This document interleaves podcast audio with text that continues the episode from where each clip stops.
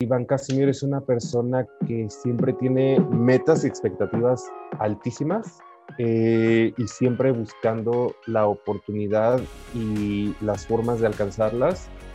Y una persona que es muy difícil de, de, de que las ilusiones se le caigan.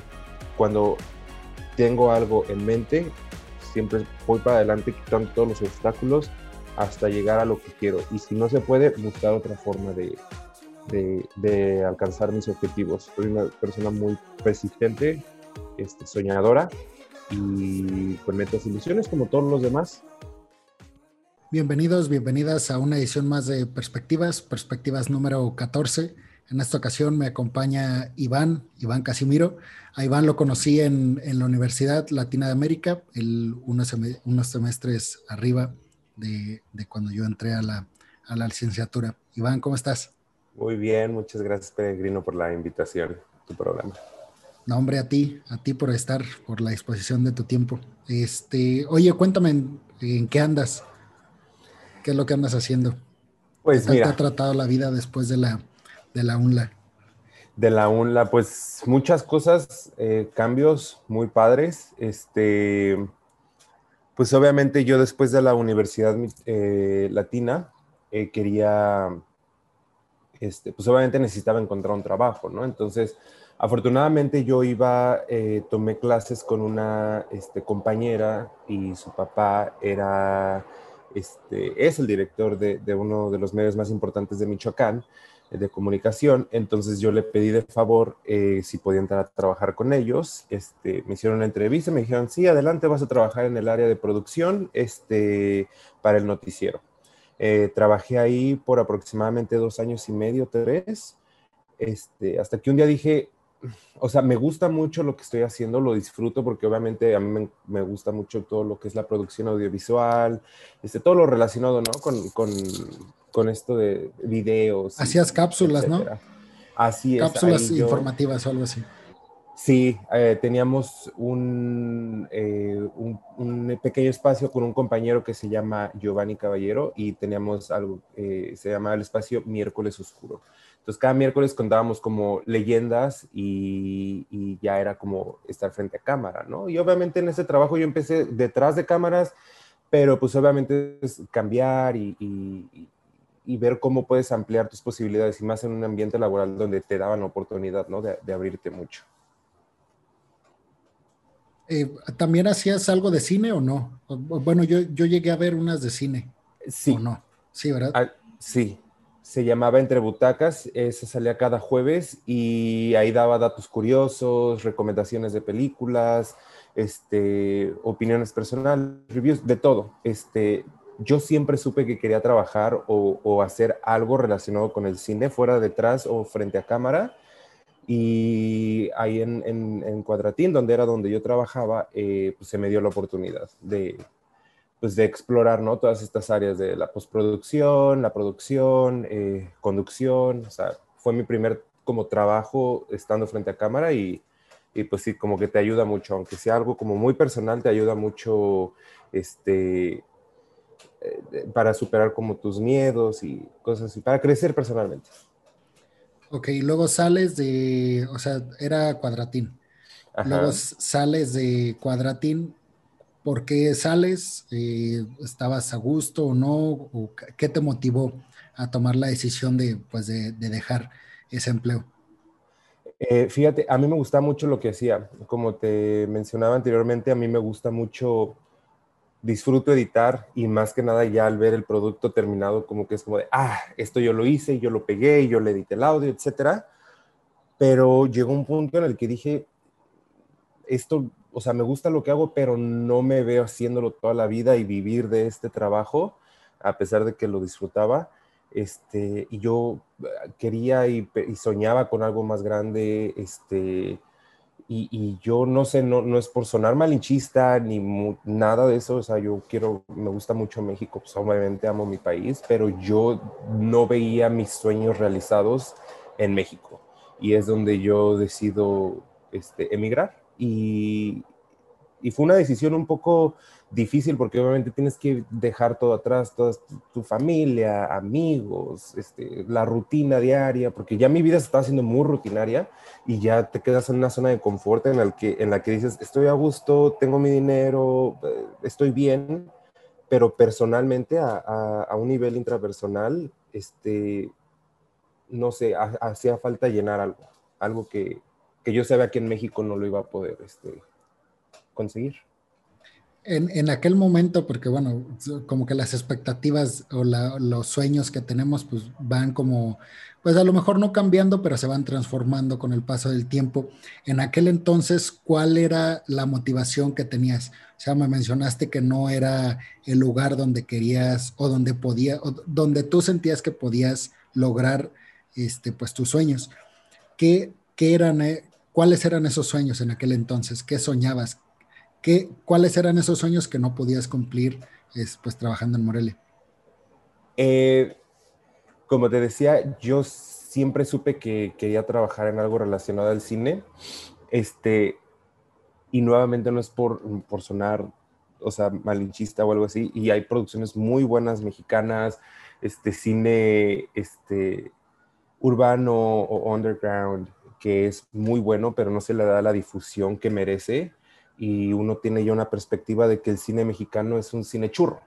Entonces yo decía, yo no, yo, yo, mis sueños siempre son como muy grandes, entonces, o sea, yo no, yo en lugar de empezar a gatear, quiero correr ya. Entonces yo dije, vámonos directo. Los Ángeles o Estados Unidos se me hacía ya muy complicado, este, por el hecho de que pues, mucha gente y la competencia es muy grande. Entonces, por azares del destino, terminé aquí en Vancouver, Canadá.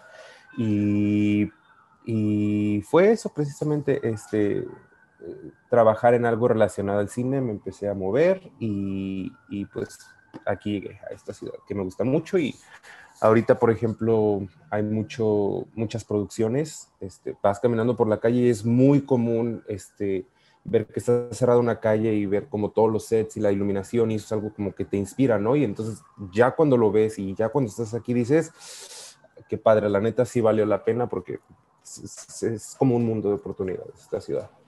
Y son, eh, bueno, antes de pasar, te iba a preguntar, ¿son, son producciones canadienses o son producciones estadounidenses? Las que, o sea, lo que predomina. Eh, fíjate, son producciones americanas, muchas. Este, yo creo que un 90% de lo que se ve aquí son producciones este, eh, americanas. De hecho, ahorita si quieres, porque aquí están grabando algo acá abajo, o sea, están como todos los trailers de las producciones donde están los actores y todo eso. Este, pues está muy bonito el día, yo creo que por eso están grabando. Este, son normalmente muchas producciones de, de CW, que son eh, The Flash, eh, anteriormente Arrow, antes de que se terminara, Legends of Tomorrow, Catwoman, eh, películas, muy padre. ¿A, qué crees que se deba esto, güey? O sea, ¿por qué elegir, eh, pues, o sea, no, no, sé por qué no elegir Chicago, o Nueva York, o Los Ángeles, o Houston? O sea, ¿por qué elegir una ciudad canadiense? Eh, es muy barato. O sea, no muy barato. Vancouver es una de las ciudades más caras del mundo para vivir. Este, pero en términos de producciones es más barato grabar aquí que en Estados Unidos. El dólar canadiense es 1.4 dólares, este, un dólar americano es 1.4 dólares canadienses. Entonces significa que ya tienen un 40% más de, dinero de producción. Entonces si, no sé, les costaba 600 mil dólares este, grabar en, aquí, en Canadá, en Estados Unidos les costaría un millón de dólares. O sea, son como todos esos costos de ahorro. Este, y la verdad es que es una ciudad súper, súper cosmopolita. Este, tienes el océano, tienes este, centros, tienes un Central Park, como un parque muy bonito, tipo como el de Nueva York.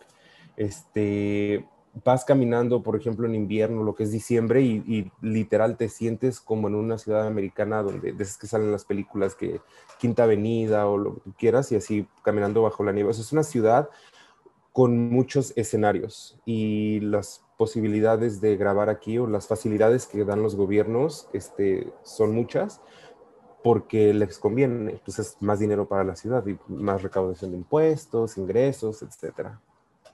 Además, como que, bueno, esa es una impresión porque no, no conozco Vancouver, pero eh, tal vez en términos logísticos resulta más sencillo, ¿no? O sea, no sé, grabar, parar una avenida en Los Ángeles, a lo mejor, digo, eh, por la dimensión de, ciudad, no porque una sea más importante que la otra, pues, o sea, no, refiriéndonos a eso, sino más bien por el caos que representa, te digo, cerrar una calle y ponerte a grabar eh, dos días seguidos. Entonces, como que hasta por logística, ¿no? Me imagino. Claro, y aparte también es la, ubicación geográfica de la ciudad, o sea, un vuelo de aquí a Los Ángeles son dos horas. O sea, es un vuelo muy pequeño, hay como ocho vuelos diarios este, y muchísimas aerolíneas, o sea, es muy fácil volar. Y, aparte los, los, vuelos son muy baratos, o sea, son tres mil pesos mexicanos y de regreso. Así, este, y puedes encontrarlos hasta más baratos, ¿sabes? Y, o sea, digo baratos relativamente porque estás viajando a otro país, entonces tres mil pesos no lo, no lo veo como algo muy descabellado. Este, sí, básicamente es también la ubicación geográfica. Y bueno, regresando, antes de seguir como con todo esto, con toda la dinámica que, que, tienes allá en Vancouver, ahorita mencionaste que por azares del destino eh, no terminaste en una ciudad como Los Ángeles y terminaste en Vancouver.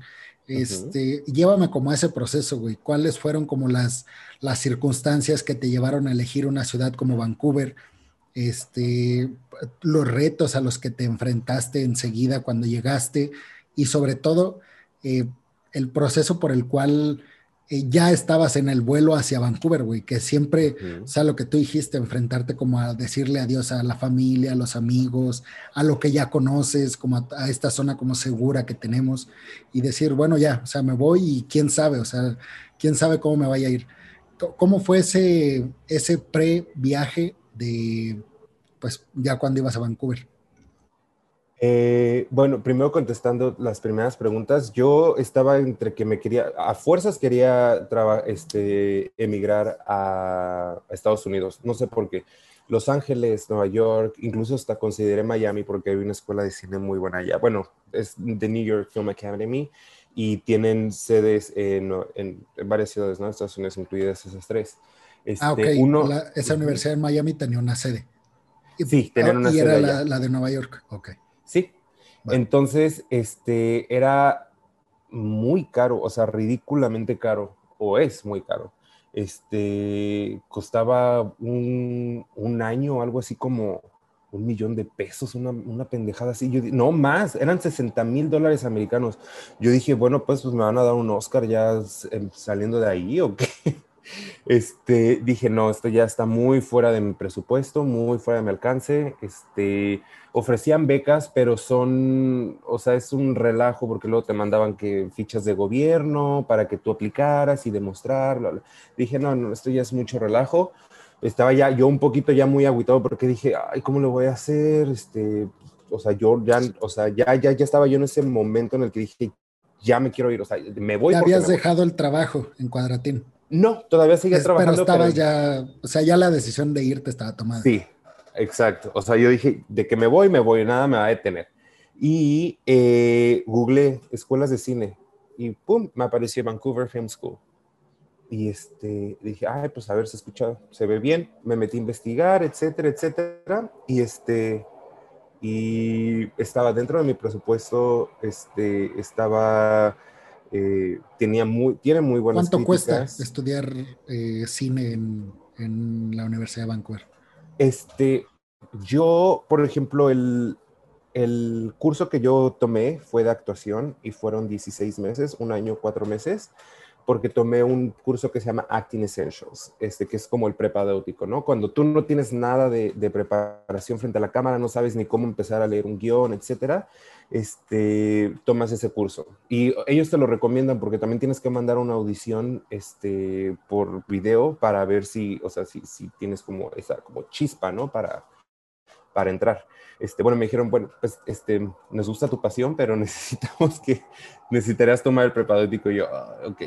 Este, de esos, del prepadótico eran 10 mil dólares canadienses, que en aquel entonces yo creo eran como unos 150 mil pesos. Y el año de actuación eran 30 mil dólares, que son como 450 mil pesos. Eso más aparte, pues renta, gastos personales, etcétera.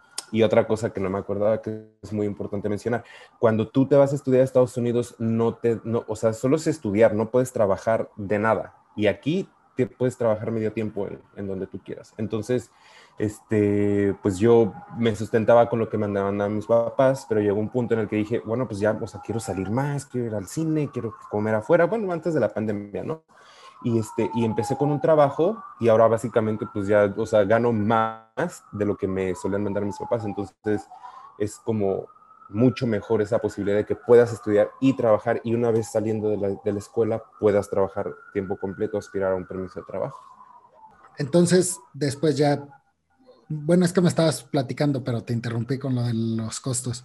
Entonces, eh, te, estabas como en ese proceso, ¿no? De, estar como checando, ¿te pareció atractiva la, Universidad de Vancouver?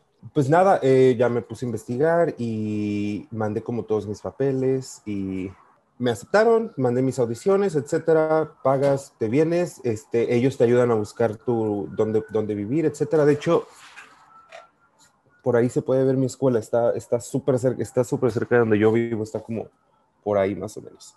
Este, y, y la verdad es que tienen mucha, muchos eh, maestros muy profesionales eh, que todos están activos en la industria del cine y televisión, entonces puedes aprender de su experiencia y, y sus consejos de cómo, pues, cómo poder alcanzar tus metas.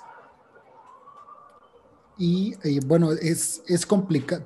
¿Tuviste beca o fue únicamente como eh, pues con tu presupuesto? O si, ¿qué tal está lo de las becas? O sea, si alguien quisiera irse ahorita, ¿qué le recomendarías? Bueno, primero les recomendaría que se aguanten, porque ahí eh, están ahorita con, esto de la pandemia, están eh, dando clases en línea y presenciales, pero o sea, si vas a estudiar actuación, una clase en línea no te sirve. O sea, es como si ahorita yo te digo, a ver, vamos a, practicar la escena que te dejé que te memorizaras en cámara. O sea, no es lo mismo, no, no aprendes bien. Este, sí hay becas, sí hay facilidades de pagos. De hecho, tú no tienes que pagar de contado. Una vez que aplicas, ah, porque eso también, la lista de espera es muy larga. Ahorita no sé cómo esté, pero antes este, había personas que se tenían que esperar un año para entrar. O sea, no era así como de, ah, me quiero ir el siguiente mes, vámonos. No, se tenían que esperar para, para que hubiera cupo. Entonces, ellos, desde una, una vez que tú empiezas como tu trámite, lo vas pagando a mensualidades. Este, y inclusive, o sea, lo puedes terminar de pagar antes de entrar a la escuela o durante tu curso, pero eso sí tiene que estar finiquitado todo antes de que te, de que te gradúes, obviamente. Este, sí, no es, no es como un gasto. Entonces, lo de las becas, eh, obviamente hay, hay, muchísimos tipos de becas. Eh, de la escuela, de gobierno, hay algunas alianzas que tienen este, con algunas escuelas de México, este, de Michoacán, no, no he escuchado, pero básicamente son del TEC de Monterrey, probablemente el campus Morelia aplique, este, la Náhuac, eh, Casa Azul en, en, Ciudad de México, este, son de los que yo he escuchado. Entonces las becas pueden ir desde un 5 hasta un 50%. De hecho, uno de mis roomies eh, entró a un concurso, él es colombiano, este, bueno, ex porque ya se este, y él se ganó una beca del 100%, entonces no tuvo que pagar ni un, ni un peso, ni un dólar. Y todo así de, ¿cómo te la ganaste? Nos enseñó esa audición y dijimos, no, pues con razón. Muy, muy creativo el chico. ¿Y eh, ya sabías perfectamente inglés cuando te, cuando te fuiste o también tenías clases en francés o cómo fue este, pues sí, estos eh, problemas, entre comillas, a los que te enfrentaste con eh, el idioma? yo el, el, idioma ya lo conocía desde que yo era chico, desde los seis años, mis papás siempre como que me dijeron, el inglés te va a abrir las puertas, escuché muy cliché, pero pues mira, tenían toda la razón. Este, siempre fui a escuelas de bilingües donde te enseñaban tres horas en inglés, tres horas en español. Y este, después, este, mi papá me metió en una escuela de inglés todos los sábados, cinco horas y cómo las odiaba, pero ahora cómo le agradezco que me haya, ¿En cuál que me haya obligada en la Universidad Michoacana de San Nicolás de Hidalgo. Ah, ah. Este, estos, estos cursos eh, intensivos de los sábados, yo tenía como no es cierto, tenía como unos 16 o 17 años y todos me decían, ¿cómo lo hiciste para entrar? Que no sé qué, y yo, ah, es secreto. Pero, ¿cómo los odiaba? Porque eran a las 8 de la mañana en un sábado, imagínate, pobrecito de mí. Pero como, sí, salías hasta las como dos y media, ¿no? Sí, horrible, se te iba el día y luego bien cansado por la desmañanada, ¿no? Ya ni disfrutabas bien el fin de semana. Entonces, este, pero mira, ya ahorita lo estoy disfrutando muy bien. Eh, luego, obviamente, eh, te hacen una entrevista por teléfono para ver si, si tienes un, nivel de inglés aceptable. La verdad es que no es una cosa del otro mundo, ¿eh? O sea, mientras te puedas comunicar, no, a ellos no les importa tu acento, no les importa este, el, eh, qué nivel o que si te equivocas cuando dices he, she, lo que sea, sino que te puedas comunicar y que puedas entender. Y te hacen preguntas como muy, como no básicas, pero que ellos pueden identificar que sí, te, sí tienes cierto dominio del, idioma. Repito, no es difícil.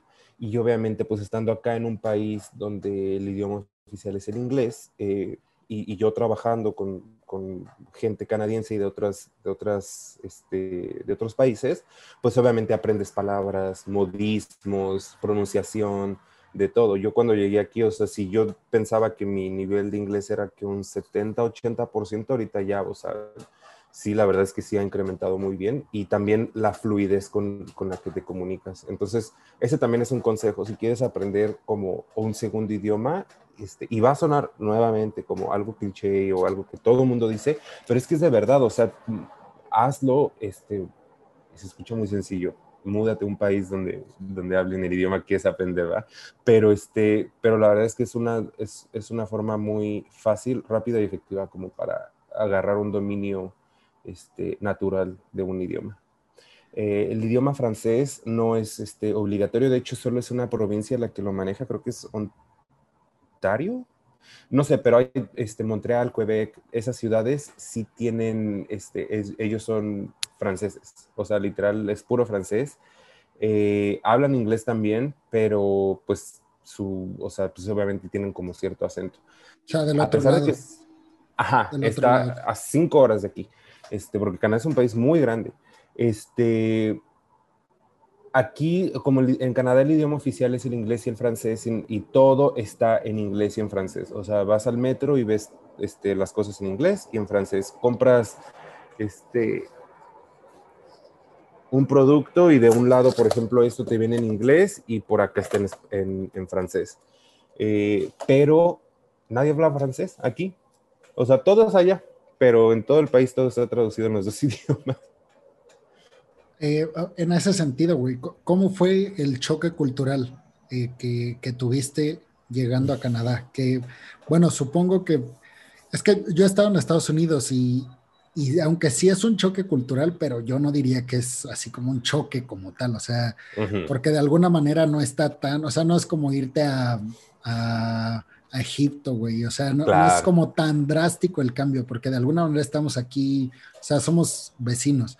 Eh, en ese sentido, ¿cómo, cómo sentiste tú esa, ese choque? Este, y si lo calificarías como un choque, güey, o más bien como algo que te costó trabajo adaptarte, pero no, no tanto.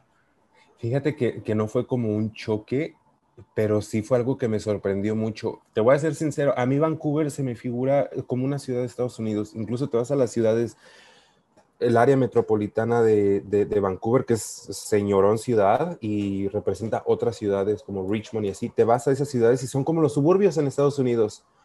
Pero culturalmente, wow, la gente súper, súper mega amable. Me acuerdo una vez iba cruzando la calle y era como una intersección de tres, o sea, como así, como así. Y yo estaba en esta esquina y yo decía, ay, ¿cómo lo voy a hacer para pasar? Te lo juro, los carros casi, casi se estaban peleando entre ellos para ver quién me daba el paso. En cambio, en México, neta, literal, te tienes que persignar y aventarte hacia la brava. Aquí no, aquí la gente así como de, este, no, no, por favor, pase, no, pase usted, no, ay, perdón, y de todo. Es como en las películas que se burlan mucho de que los canadienses dicen sorry todo el tiempo, ¿no? Que se están disculpando, es real, o sea, es real. Vas y, por ejemplo, rozas a alguien así, así como de, es, oh my gosh, I'm so sorry, I'm so sorry. es muy, muy chistoso. La ciudad es una ciudad súper limpia, fácil de moverse, el sistema de transporte es, muy, o sea, para mí que yo vengo de México es muy bueno, obviamente no a la altura como de países como Japón o Corea del Sur, que eso sí, o sea, son mundialmente reconocidos que por estar en tiempo, bla, bla, hasta se disculpan si llegan tarde, pero aquí, o sea, también si te dicen, llegamos en tres minutos, pon tú que lleguen cuatro o en dos, o sea, no es como 100% exacto, pero limpio, es seguro, este, rápido de moverse. Es una ciudad donde literal, si vives aquí en el centro, no necesitas un carro porque todo te queda cerca, todo te queda caminando. Yo es muy rara la vez que salgo de, aquí del centro porque todo me queda pues muy cerca. Algo que también me sorprendió mucho fue la cantidad de personas sin hogar que hay. Muchísimas, muchísimas. Mm, hay una calle que se llama Hastings Street, que está aquí como a dos calles, tres calles, y Hastings Street es una calle así enorme, cruza desde el, desde el Océano Pacífico hasta, no sé, como 20 kilómetros para allá. Yo no sé a quién se le ocurrió esa calle sota, pero es muy famosa porque hay como un, un camping area, como un área para, de campamento donde hay Como tipo la de Los Ángeles. Ándale, así. Y es Oye, pero, pero a ver ahí, en, o sea, haciendo la es que una vez platicábamos con uno de mis hermanos y decíamos, platicábamos de esto, o sea, como de, estos contrastes tan marcados que a lo mejor no ves aquí en México. O sea, aquí no, ves ese contraste de blanco y negro, o sea, ves como gris y pues a veces más blanco, a veces más negro, pero digo, como que están casi casi a, la misma línea. A comparación de lo que ves, bueno, lo que yo veo en Estados Unidos, pues que es lo que conozco, y, y platicábamos con mi hermano de eso y decíamos, es que o sea, yo le decía, es que eh, cuando yo, cuando estaba trabajando ahí en construcción en Estados Unidos, buscaba, o sea, ocupábamos gente, güey.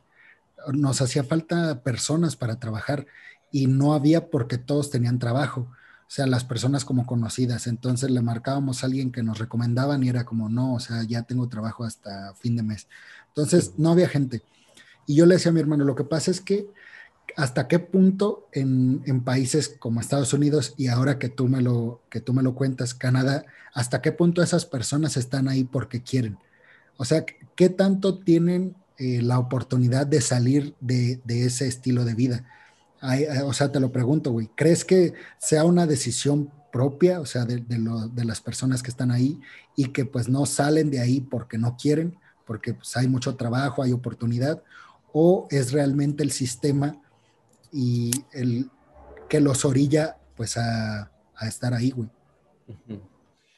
Mira, yo no quiero generalizar y esto es meramente mi punto de vista y es como mi perspectiva. Yo trabajo en H&M, entonces va mucha gente sin hogar a tratar de robar o este a, este o a comprar simplemente ropa. Eh, pero yo siento que hay mucha gente, como el, gobierno no es que los desampare o, no les dé como las oportunidades, ¿sabes? Porque eh, menciono esto del trabajo porque cuando cobro y veo que obviamente sale una persona sin hogar, por cómo se visten, cómo caminan, inclusive a veces cómo huelen, este, y pagan y sacan así fajos de billetes. Yo digo, ¿de dónde? ¿De dónde? Y hay veces que veo que pagan con una tarjeta especial que ni siquiera tiene un chip porque ya es que todas las tarjetas tienen chip, o sea, son de nada más una banda magnética, y esas son como tarjetas que les da el gobierno, donde les dan un dinero mensualmente como para, para, pues para gastos, ¿no? Básicos, pues creo que es por estar en algún programa de, de servicios o de ayuda. Este, caminas y ves a la gente drogándose en la calle, o sea, literal, la primera vez que lo vi, o sea, que vi a alguien inyectándose en la calle, yo así de, ¿y, dónde está la policía o qué onda? Y a la gente que ya lleva mucho tiempo, o sea, para mí ahorita ya es normal, pero cuando han venido amigos o mis papás a visitar, es como de, no, no, no, no, aléjate, yo no pasa nada, son inofensivos, o sea, ellos están en su mundo, te lo juro, pueden estar muy drogados, pueden estar muy en, sus, en, su mundo, pero no, no le hacen nada a la gente, literal, no, no, no te hacen nada, no te voltean a ver, si acaso te piden dinero, nada más los ignoras, o no, no tengo, o les das lo que tú quieras, pero esa fue otra cosa que también me sorprendió mucho acá. Este, y, repito, no quiero generalizar de que todos sean así. Yo no sé las condiciones en las que vivan este, la, gente y, yo no sé si todo el a todos les den dinero o, este, o todos lo usan para lo mismo, etcétera, pero eso es como yo, desde mi punto de vista, cómo lo veo. Yo, yo ahí sí te digo, o sea, tampoco estoy como dando un juicio así de que una ley, o sea, todos los que están en la, viviendo en las calles en Estados Unidos es porque quieren. Pero te digo, o sea, uno trabajando y te das cuenta de que se ocupa gente, o sea, que, que, hay como mucha demanda de trabajo, este, pues dices, oye, o sea, podrías no estar ahí y, y podrías estar ganando dólares y tener otro estilo de vida. Este, cosa contraria a lo que se percibe aquí en México, o bueno, al menos desde mi punto de vista, que personas que no tienen el acceso, o sea, personas que están viviendo en extrema pobreza, eh, está, o sea, el, dar el salto a, vivir mejor está, es un salto enorme el que se tiene que dar a lo, a lo que yo percibí en Estados Unidos.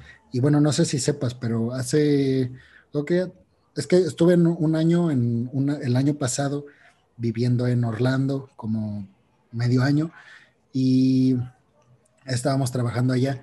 Entonces, eh, yo no, pues no sé, no me había puesto a analizarlo hasta que un sobrino mío que vive allá me, platicó, pero en, Florida ves a, a, muchísimas personas en los semáforos pidiendo, este, pidiendo dinero.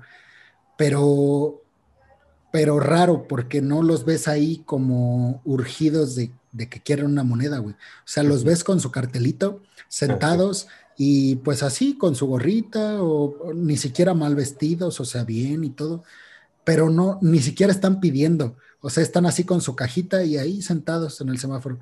Ni siquiera voltean a ver a nadie, ni siquiera te piden, pero tienen el letrerito, ¿no? Así de que por favor ayúdame, no tengo casa o algo así. Este, y ya, pues no sé por qué salió el tema, pero mi sobrino me dice, es que aquí es legal, güey. O sea, eso que se veía ahí en Florida, tanto, o sea, tantos en, en todos los semáforos, no lo vi en otros estados que estuve, en Ohio, en, en, Tennessee o en Georgia o así, no, lo, no se veía. O sea, se los, las personas que estaban en la calle se veía pues que querían que les dieras y estos güeyes en Florida, no, o sea, como que les era indiferente, ni pedían, solo con su letrerito, te digo. Entonces mi sobrino me dice, es que aquí es legal, ya son como subcontratistas y contratistas, o sea, ya es un negocio que, pues ya es un negocio. Entonces las personas que están ahí en los semáforos, ellos reciben su, pues su día, independientemente de que les den limosnas o no. ¿Ah, entonces, sí? sí, sí, sí, eh, y entonces, ya que me dijo eso, pues ya como que te cambia, ¿no? Entonces empiezas a observar como dinámicas sociales ya desde otro punto de vista y veía que estaban como en una bolita fuera de los Walmart, como siempre. Entonces estaban así como en una bolita y estaban como así pasándose dinero. Antes de que yo supiera eso, pues tú entiendes que se lo están repartiendo, ¿no? O sea, que son como amigos, no sé, se lo están repartiendo. Pues no era como estarles pagando, o sea, iba el jefe y les estaba pagando. Entonces es un negocio, o sea, son tantos, son tantas las personas que están en, pues en las calles en Florida que ya lo hicieron un negocio para que, este, pues, digamos, eh, o sea, son tantos que lo tuvieron que regularizarlo el gobierno como para que dejen de, sufrir como tanta injusticia. Pero te digo, vuelvo a lo que decía, como que yo ahí en Orlando, pues ves todo, el, o sea, ves la dinámica social de una ciudad así y dices, o sea, están ahí porque quieren, la verdad, o al menos así se percibe. Te digo, caso contrario, como en México, que dices, o sea, aquí no le puedes decir a una persona que no tiene que comer, es que estás así porque quieres, porque aquí sí, o sea, está muy, muy cabrón la, la, la situación. Este, entonces me, me recordaste mucho a, a, esto que vi en Florida con, este choque que tuviste al ver a, pues a las personas así en, la, en las calles. Y bueno, ahora preguntarte, güey, como metiéndonos ya más a la, parte académica. Entonces llegas eh, a la universidad y ¿qué te encuentras ahí, güey? O sea, ¿te encontraste una, o sea, un nivel académico muy alto? Eh, o no te costó tanto trabajo adaptarte al ritmo pues, de trabajo de la universidad. Eh, llévame como a, esas dinámicas sociales que, pasaban dentro de la universidad. Tú, siendo mexicano, sufrías, ¿sufriste alguna vez eh, pues algún tipo de discriminación, tanto positiva como negativa? Este, o incluso si sufriste en algún momento racismo por parte de algún ciudadano canadiense o incluso estadounidense, no sé. Jamás, jamás, ni tampoco he escuchado este, yo personalmente ver o escuchar a alguien ser racista con alguien, jamás.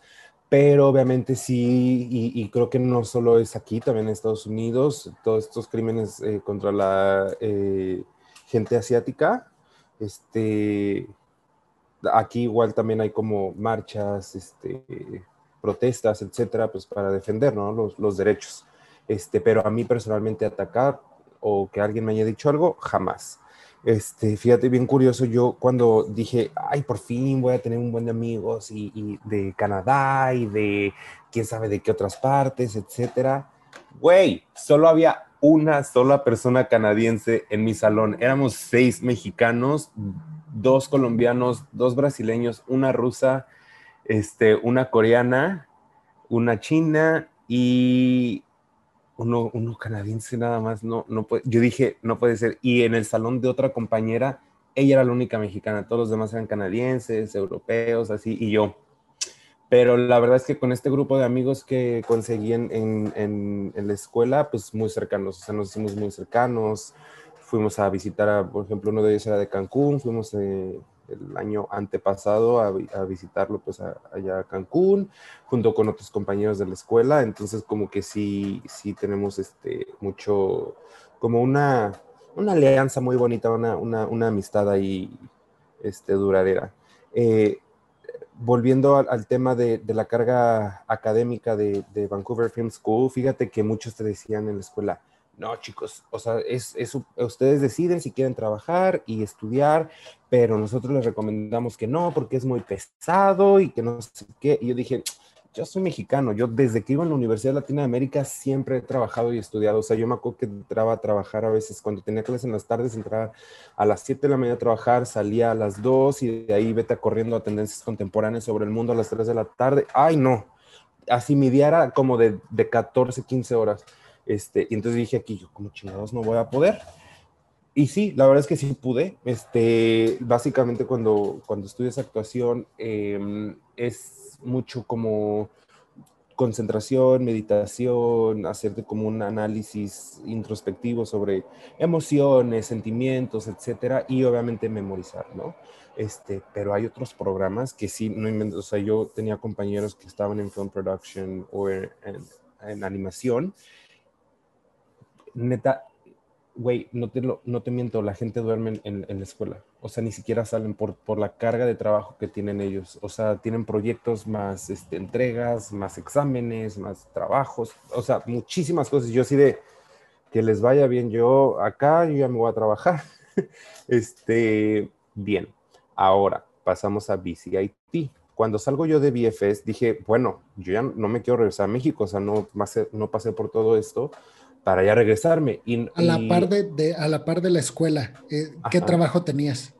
Ah, igual, en donde estoy ahorita en H&M, ahí estaba trabajando en medio tiempo. Ahí has estado desde siempre, desde que llegaste. Sí, ya dos años ah, y medio más o menos. Y entonces te vas a la otra.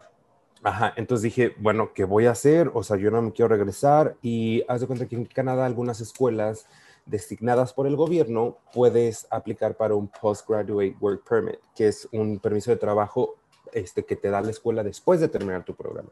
Si tú, si tú estudias un año, el permiso de trabajo te lo dan por un año. Si estudias una carrera, un bachelor degree o un master's degree, te lo pueden dar hasta por tres años. Entonces yo dije, bueno, para mí lo más sencillo es eso. Entonces yo estaba viendo como todos mis trámites de la residencia para ver cómo lo iba a hacer, etcétera. Y, y, en eso nos dicen en, en, la escuela, oigan, están estos pathways o estas alianzas que tenemos con estas escuelas, se los recomendamos. Muchos eran así como de, ay, es puro dinero, solo quieren nuestro dinero, que no sé qué. Y yo, güey, o sea, yo sí confío así, ciegamente yo confío en ellos. este, te daban varias opciones y varios, este, eh, ¿cómo se llama? eh, programas, muchos no, nada relacionados con, con, actuación, algunos sí, pero yo creo que como el 80% de ellos no. Entonces yo dije, mira, yo me voy a meter a BCIT. Si mi escuela estaba ahí, BCIT está como hacia allá, tres cuadras. O sea, todo me, te digo que todo me queda aquí caminando, súper cerca. Entonces yo dije, el campus donde me tomaría, tocaría tomar clases está aquí. Entonces camino y una cuadra más adelante está Ichanem. O sea, salgo de la escuela y me voy a trabajar. No inventes. Primer día de clases, clase de estadística. Y tú que tuviste clases con Beto, o sea, mínimo ahí tenías el programa, ¿no? Entonces era como, acá era todo a mano, güey. O sea, tenías que comprar una calculadora específica y memorizar. No manches, horrible. Yo dije, ¿en qué me metí? ¿En qué me metí? No puedo. Cargas de trabajo que, este, trabajos, este, I6, ¿cómo se llama? Como, eh, se me fue la palabra. Eh, pues sí, como trabajos de investigación, este, proyectos. Como artículos y todo esto. Ajá, exacto. o sea, era como algo más enfocado a la investigación que algo más práctico. Era, administración de empresas, de hecho. Pero, por ejemplo, te decían así como de, por ejemplo, en casas de contaduría, así como de, bueno, ¿y cuál es eh, la ganancia? ¿Y cuál es el, la inversión? ¿Y qué inventar? O sea, no, yo dije, ¿cómo le voy a hacer? Entonces a mí se me hacía muy sencillo, decía, no, pues yo trabajo sábado y domingo y otro que, uno que otro día trabajo en las tardes acá en la tienda y, este, y así llegó un punto en el que dije, ya no puedo, o sea, necesito pedir por lo menos un día en el trabajo para poder dedicárselo a, a estudiar y a, y a, repasar. Y me di cuenta que efectivamente si tú no, no lees y si no revisas como tus apuntes y tus notas y las presentaciones que te mandan, no pasas y no entiendes y no, y no vas a aprender. Por mucho que te explique el maestro, si tú no pones de tu parte, o sea, eso fue mi caso, no iba, no, no iba a poder pasar. Entonces, eso me ayudó mucho. Entonces, ahí sí fue como una carga, porque uno está acostumbrado que llegas a, la, escuela en, México, por ejemplo, en la latina, y tú sabes, o sea, hay maestros que te dicen, tú si quieres, no vengas, y, este, y, pues, o sea, haz lo que quieras. Aquí es igual, o sea, a ellos les vale, se supone que sí debes de tener, solo tienes como dos faltas, pero hay maestros que dicen así como de, X, pues si no quieres venir, no vengas, es tu dinero, este, lo que estás pagando, y no son tres pesos, entonces entonces es tu problema. Este, pero eh, ahí era de que si te saltabas una clase, perdías, este, o sea, te atrasabas muchísimo porque las clases eran de dos o tres, no, de tres horas, son de tres horas. ¿Cuánto, tiempo, ¿Cuánto tiempo ibas al día? O sea, ¿cuánto tiempo estabas en la universidad? Eran de lunes a viernes, las clases de lunes a viernes de 8 de la mañana a dependía del día, pero lo más tarde eran las 4 de la tarde y yo entraba a trabajar a las 5. Entonces, o sea, cruzaba la calle, comía y ya me iba a trabajar. Este, otros días salías a la 1, otros días a las 12, dependía mucho del día, pero sí era de lunes a viernes. Y, este, y ya era como muy pesado, entonces era así como de no, no saltarte clases, porque si no, no vas a aprender, o sea, te vas a atrasar muchísimo. Este, eso fue también como lo, que noté de BCIT, que es una escuela, o sea, pues es como de las mejorcitas, ¿no? Aquí en, la provincia. Eh, ¿Intentaste validar la, carrera de comunicación o al final sí te titulaste de comunicación? O sea, que al final, ¿qué, qué pasó con esa licenciatura en comunicación? Eh, como o sea, evidentemente en la práctica te, sirvió, o sea, me imagino que te sirvió como, como una base, digamos, para, para lo que seguiste estudiando, pero en términos prácticos, ¿te sirvió de algo eh, estudiar acá comunicación? ¿Te validaron algo o, el título de aquí vale allá? O sea, ¿qué pasó con, eso? ¿O es una etapa que, que quedó como borrada? No, no, no, no, no, no. Este, yo sí me titulé de la universidad, tengo mi, cédula y mi, y mi título, pero este, a pesar de que probablemente yo ahorita pienso que en la práctica no estoy aplicando muchas cosas este, que aprendí en, la universidad, indirectamente sí las aplicas, o sea, sin que tú te des cuenta, porque muchos, por ejemplo, te preguntan, o sea, haces algún comentario en el trabajo o, o piden ayuda y dices, ah, yo te puedo ayudar. Es como de, ¿cómo sabes? Y yo, ah, no, pues lo aprendí en la universidad. Ah, no, pues cuando yo este, estaba en México, bla, bla, bla, eso lo, lo aprendí allá. Entonces dices, y es ahorita como que te pones a, reflexionar y dices, bueno, sí, o sea, probablemente no estoy este, ejerciendo como periodista o como presentador o como investigador este, de comunicaciones, pero, o sea, toda enseñanza te ayuda en, en, algún punto de la vida. Y a mí, por ejemplo, eso gracias a que yo terminé la carrera y que también mis papás siempre me, me, me inculcó mucho el, el, hecho de trabajar y de ganarte tu propio dinero y de, y de o sea, ser, ser independiente también me ayudó muchísimo porque eso te abre las puertas para adquirir una residencia permanente. Entonces, el tener la experiencia laboral en México, este, mi carrera, este, y, más lo que yo tengo acá, o sea, eso te ayuda muchísimo a adquirir este, una PR, que es la, la residencia permanente, y eran muchas cosas que mis compañeros de, de BFS, de Vancouver Film School, se quejaban mucho, porque decían, es que te piden hasta las este, perlas de, las de la Virgen, este, es que yo no tengo la experiencia laboral comprobable porque a mí siempre me pagaban en cash y yo siempre me dediqué al teatro y que yo no tengo un título universitario, etcétera, etcétera. Y yo así como de, pues, güey, sorry, o sea, yo sí lo tengo y, y, y a mí me parece perfecto que pidan todo eso porque Canadá no le va a dar la residencia permanente a cualquier persona, o sea, tiene que ser una persona que esté preparada, que tenga, este, que, que o sea, tenga como lo que se necesita como profesionalmente, etcétera. Si no, pues todo el mundo se viene. O sea, si fuera así de sencillo. Este, entonces, todas esas cositas suman de forma directa o indirecta a tu vida pues, para alcanzar como, como tus metas y objetivos. Y, y, la verdad es que el gobierno es como muy, o sea, te, tienen como los brazos muy abiertos para ayudarte, este, pues para, para todo. durante la pandemia este, eh, inclusive yo era estudiante, estaba en visa de estudiante en aquel entonces, ahorita estoy con visa de trabajo, este, a la, nos daban dos mil dólares al mes para mantenerte, porque cuando cerraron todo, de que ya no puedes ir a trabajar, que no puedes hacer nada, este, le daban dinero a todo el mundo.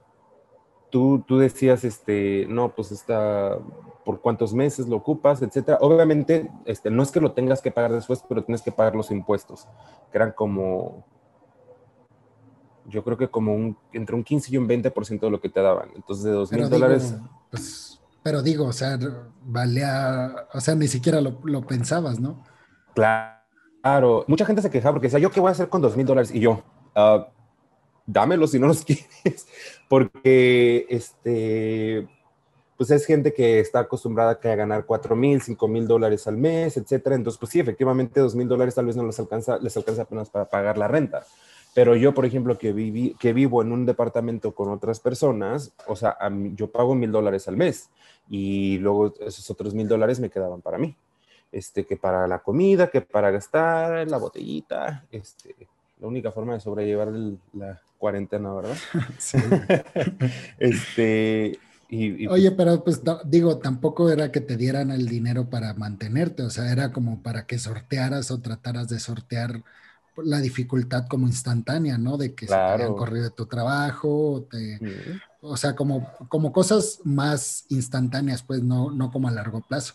Pero digo, son, son cosas que un país primermundista te puede ofrecer. Pues aquí, evidentemente, en México, mm, o sea, ni siquiera eso, o sea, no, no podemos acceder a eso porque no hay. O sea, no, no hay recurso para ayudar a las personas de esa forma. Claro. Ok, Sal, ¿terminas la terminas esto o todavía estás estudiando? Ay, no, ya, gracias a Dios ya terminé. ¿Hace cuánto? Este, me gradué en junio. Fíjate, yo en marzo del año pasado fui a México. De hecho, me fui con mi amigo colombiano que se ganó la beca del 100% en, en BFS. Nos fuimos a México, fuimos a Ixtapa y de ahí fue, este, y otro amigo de la India también fue, pero nada más fue a la playa con nosotros. Luego se regresó porque tenía que trabajar y de hecho se mudó a Toronto. Pero con Felipe, mi, mi roomie, nos quedamos en Morelia. Güey, o sea, nuestro vuelo de regreso en, en un domingo. El martes cuando cerraron todo. O sea, yo ya ni siquiera volví a ver a mis amigos de la escuela, a los del trabajo, no los vi por tres meses desde que me había, ido a México. Este, y ese, ese fue, este, eran como las vacaciones para pasar al segundo semestre de la escuela, de BCIT. Entonces ya todo eso pasó a línea. Entonces, como todo fue muy rápido, la verdad es que no tenían muy bien estructurado cómo iba a funcionar esta, esta nueva modalidad de las clases en línea. Pues yo creo que nadie, o sea, nadie se esperaba que esto fuera a pasar. todo esto pasó, o sea, la, pandemia ya se desató más o menos en, entre enero, febrero, ¿no? Casi al ah. mismo tiempo que en Estados Unidos. ¿O antes? Bueno, los primeros casos fueron como en enero, febrero, etcétera, pero yo me acuerdo que cuando yo estaba en México, porque yo me quedé nueve días en México y yo regresé aquí a Vancouver un 9 de marzo y el 13 fue cuando cerraron todo. Me estaban diciendo mis compañeros que cuando yo ya, o sea, cuando yo me había ido ya a México, ellos, por ejemplo, que iban a comer o que iban a una tienda y así la gente ni siquiera se te quería acercar porque ya los casos como que estaban haciendo muy graves, muy graves y yo decía así como de, güey, en México hay solo seis casos, o sea, ¿qué es lo peor que puede pasar? Y oh, sorpresa. Este. Pero te, ¿tú cómo sentiste esa. Bueno, no, no primero termina, güey, perdón, para no. no, te preocupes. Este, bueno, entonces pasamos al sistema en línea, este, y eso la verdad también me ayudó mucho porque sí, obviamente, o sea, sin clases, con el dinero que te da el gobierno, perdón, sin trabajo, con el dinero que te da el gobierno y todo el tiempo del, del todo el tiempo del mundo para prepararte, leer y todo eso, me ayudó muchísimo. Y obviamente, pues, ahora, ah, las, las, clases en línea, pues obviamente acá que tienes el celular, es así como de... Y como era una nueva modalidad, no era como ahorita que, por ejemplo, te ponen las cámaras y el maestro está así de viéndote a ver si estás copiando o, haciendo algo. Este, no, acá era, o sea, ahí está el examen, háganlo, es opción múltiple y tienen 30 minutos, órale. Y ya todos así que en el grupo de WhatsApp, ¿no? Así de, ay, ¿quién tiene la de esta? ¿Quién tiene la otra? Y pues obviamente Sí, y mucha gente que está estudiando ahí en, en, en lo hace para obtener el permiso de trabajo, porque muchos eran, venían de BFS y, y, como yo, varios sufrimos mucho porque nos, o sea, nosotros venimos de un este, background de sociales, de, este, ¿sabes? O sea, nada de matemáticas, este, ni contaduría, ni nada de eso. Entonces, entonces era así como de, no, pues entre nosotros hay que echarnos la mano. Eh, me ayudó mucho eso, obviamente, en, las clases en línea y eh, me gradué en junio eh, y para finales de julio tramito mi permiso de trabajo. Entonces yo nada más hice nueve meses unos compañeros sí quisieron tomar el segundo año porque ellos no tenían ninguna carrera, entonces dijeron, bueno, si ya tengo yo mi bachelor degree de aquí canadiense, va a ser más fácil para mí obtener mi licenciatura. Digo, perdón, mi residencia. Yo decía, ay, no, yo ya, ya, ya con esto ya estoy hasta acá. Yo ya no quiero estudiar, ya, si me la dan por un año el permiso de trabajo, bien, veo cómo lo hago para poder este, tener más... Eh, eh, ampliar mi, mi, visa o lo que sea. Pues por hacer el destino, yo no sé si fue el agente de inmigración estaba muy de buenas o, o le caí bien o, o, simplemente fue por la pandemia que se pusieron más flexibles con esto. Yo estudié nueve meses, güey, me dieron el permiso de trabajo por tres años, entonces estaba feliz. O sea, cuando me, dieron, cuando me dijeron, güey, te lo vamos a dar por tres años, yo dije, no manches, o sea, y es otra vez como que ya, es así como de, ya casi, ya casi, güey. O sea, ahorita mi objetivo es la residencia, entonces ya estoy, ya estás más cerquita de, de alcanzar ese objetivo. Y, y, bueno, ahorita mencionabas la pandemia. Eh, ¿Cómo fue esa, o sea, desde tu opinión, cómo manejó Canadá la, pandemia? Y, si a ti, este, o sea, a ti cómo te, cayó la, pues el, confinamiento, o sea, ¿lo veías venir? Te lo pregunto porque, eh, bueno, en Estados Unidos se manejó horrible. Yo estaba justamente allá en, en estaba en Kentucky, en Louisville, y estaba trabajando, entonces de la nada un día o sea, yo estaba como aislado porque estaba, trabajaba todo el día y cuando llegaba a la casa, pues no veía noticias, me la pasaba jugando videojuegos o viendo videos en YouTube, no sé, este, como quemando el tiempo con todo menos con noticias. Este, y de la nada me hablan unos que estaban trabajando ahí, este, y no fueron, entonces eh, yo estaba como encargado de, entonces les marco y les digo, oye, pues qué show, ¿no? O sea, me dejaron aquí tirado. Y me, pues ellos preocupados así de que no, este, pues eh, vinimos a Walmart porque dijeron que compráramos lo que se pudiera y aquí mm. iba a haber un confinamiento. Entonces yo así como de que, ¿qué? Eh, y yo así de que, no, hombre, vénganse. O sea, yo hasta diciéndoles, no, pues, o sea, no pongan eso de pretexto, tienen que venir a trabajar, ¿no? Eh, entonces, eso fue en la mañana. Ya, total que no fueron. Y ya dije, bueno, ya nos vemos mañana. Entonces, yo salgo a la, hora del almuerzo a las 12 eh, y siempre iba a un restaurante que no sé si exista allá en Canadá, que se llama Saxby's, que es como de, ensaladas y, y, de mm. pollo. Es como Chick-fil-A, pero Ah. como, como más saludable, o sea, es más de ensaladas. Sí, este, pero venden sándwiches, entonces están ricos. Ah, los sándwiches son casi igualitos que los de Chick-fil-A. Total de que siempre iba ahí, eh, estaba así como cruzando la calle de donde estaba ahí el trabajo y de repente, pues yo así, ¿no? Como escuchando música, cantando en el celular, no sé, pero llegué a la placita donde estaba el restaurante y de la nada, así estaba como, o sea, estaban varios locales así en, en hilera y había un subway. Total de que en medio había un, gimnasio que tenía ventanales, entonces las personas estaban entrenando y tú las veías. Entonces volteo como por inercia y estaba, o sea, estaba cerrado el gimnasio, no había nadie entrenando, no había nadie entrenando. Y ya como que pues no le tomé atención.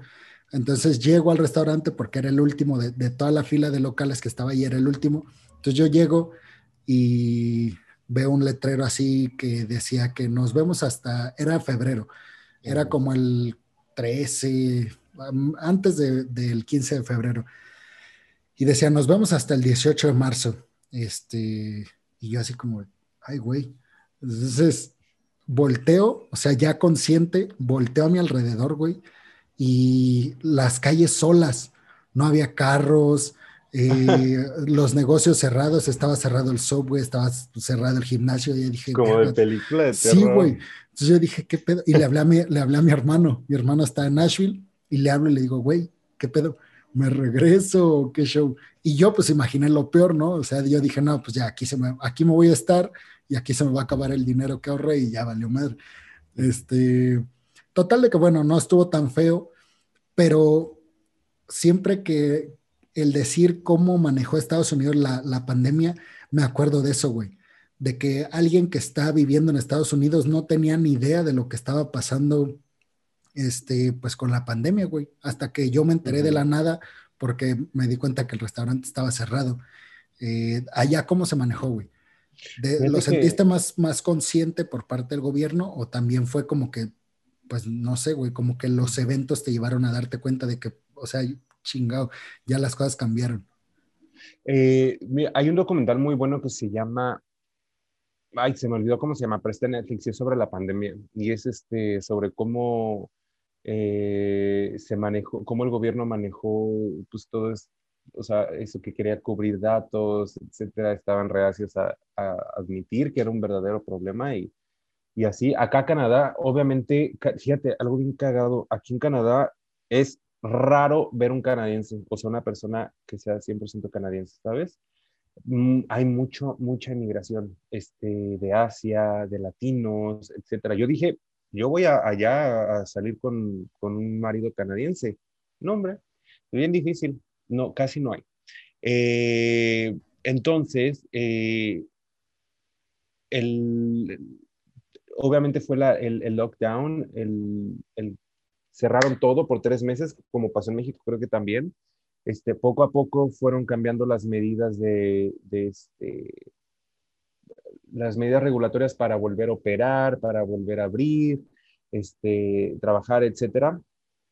Eh, se podían, los vuelos, todos se canceló, cancelaron, este, cerraron fronteras, eh, la frontera con Estados Unidos por carro, eh, los vuelos hasta ahorita todavía es un relajo volar, no puedes volar directo a México. Yo iba el, el 2 de mayo, este, me volvieron a cancelar mis vuelos hace como cuatro o cinco días y dije, ya no más. Entonces compré otro vuelo con una escala en American, digo, en, Texas, en Dallas, Texas.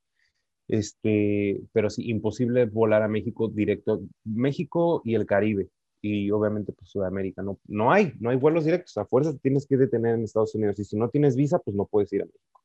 Este, eh, luego para volver a entrar, otra cosa, eso, esto tiene que será como dos, tres meses que empezaron a hacerlo. que estamos a abrir? Como tres, cuatro meses que empezaron a hacerlo. tienes que eh, hacer un booking de un hotel por tres días, cuatro días, tres noches a fuerzas mínimo. Este, ¿Cómo? Perdón, ¿qué me preguntaste? No, te digo que sí, por tu cuenta, o sea, los gastos por tu cuenta. Sí, este, y son carísimos. O sea, si vas tú solo, te puede llegar a costar hasta dos mil dólares tres noches, porque solo son hoteles designados. O sea, y aparte los precios son más altos que si hicieras una reservación normal. Y a fuerzas tienen que ser esos, esos cuartos que ellos piden. Luego, para poder abordar un avión, necesitas hacerte una prueba COVID, que no son nada baratas para empezar. Yo, cuestan como 200, 300 dólares acá. Este, luego llegas al aeropuerto, cuando una vez que aterrizas, ya que muestras tu booking y tu, y tu eh, prueba negativa de COVID, te vuelven a hacer otra prueba negativa, te vas al hotel a esperar los, los resultados y si los resultados llegan en 24 horas, te puedes ir a seguir la cuarentena a tu casa, pero no te regresan el dinero que ya pagaste por las tres, por las tres noches, ¿sabes? es súper injusto porque es carísimo, es muchísimo dinero eso. Bueno, cuando llegas a tu casa te dan otro kit para hacerte otra prueba desde tu casa y la tienes que mandar por correo y hasta que no te lleguen los resultados no puedes salir. Entonces te haces en total tres pruebas en un lapso de 14 días. Em, si no, si la, la, policía, he escuchado que te llaman, hay visitas sorpresa, o sea, ellos van y te dicen así, ¿no? Te hacen unas preguntas, ¿cómo estás haciendo el súper? Si estás saliendo, ¿cómo te estás distrayendo? ¿Necesitas ayuda? ¿Necesitas algo? Etcétera, solo como para comprobar que sí estás haciendo la cuarentena. A mí se me hace bueno, una buena medida, mucha gente se queja porque dicen, ay, estás en país libre y yo quiero, pues, que salir al sol, que estar en mi casa, etcétera, etcétera ya no te quejes, o sea, ya peores cosas han pasado, ¿sabes? Agradece que tienes salud, que estás bien y que, este, y que estás en Canadá y que estás en un país muy bonito y disfruta. Em, entonces, eh, esas medidas este, han sido criticadas por, muchos, por unos, aplaudidas por otros, pero pues yo siento que el gobierno está haciendo lo que puede, pues es que muchos exigen, exigen y muchos dicen que el gobierno no sirve para nada, son unos inútiles, no saben si les está saliendo esto de control. O sea, yo no creo que sea culpa del gobierno, es culpa de la gente que no se cuida, que no sale, que sale sin su cubrebocas, que les vale madres. Volvieron a cerrar todo esta semana, porque hicieron un lockdown otra vez de tres por tres semanas. Restaurantes solo pueden haber eh, to go, like, para, para llevar no puedes comer ahí, todo está cerrado. Este, los cines cerrados desde como seis, siete meses, este, no, no, no, muy feo todo. La gente no entiende. Y, es que también es, es difícil como para el gobierno, ¿no, güey? O sea, de cualquier país, por, porque pues, ¿quién, o sea, qué mandatario va a estar preparado para una pandemia, güey? O sea, es, lo, es lo último que esperas cuando vas a tomar las riendas de un país, güey. Y sobre todo porque, bueno, o sea, son, o sea, se han ido descubriendo formas de evitar el contagio con el paso del tiempo. O sea, no, no es que ya, no es que las medidas ya estaban prescritas. Se fueron, se fue corroborando la información de la sana distancia, cuánto, cuánto era esa distancia. Sí, al principio, porque aquí en México, pues ya ves, atacan mucho obrador y yo no soy obradorista, pues, este, pero, pero también digo, o sea, no es culpa de él o de Gatel, que es el secretario este de, de, este, de salud. De salud. Porque al principio efectivamente dijeron, güey, yo me acuerdo, dijeron que todavía no estaba eh, como comprobada la, la, pues sí, qué tan eficiente era el usar cubrebocas o no.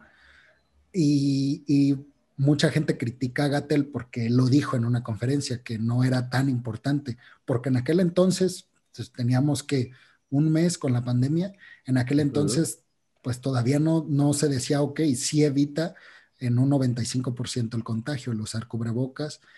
Eh, entonces como que hemos ido aprendiendo sobre la marcha y eso pues obviamente provoca que se pierdan muchas vidas y que sobre eso, o sea, vayamos como construyendo los, pues los protocolos de sanidad, lamentablemente. O sea, qué bueno sería que todos los que tuviéramos ya como algo preestablecido para, o sea, como para hacer o no hacer. Y, lamentablemente como que hasta que las personas que no creían en el virus, pues hasta que ya les llega un caso como muy cercano, este, o incluso que son ellos mismos. Hasta que no les toque es cuando aprenden.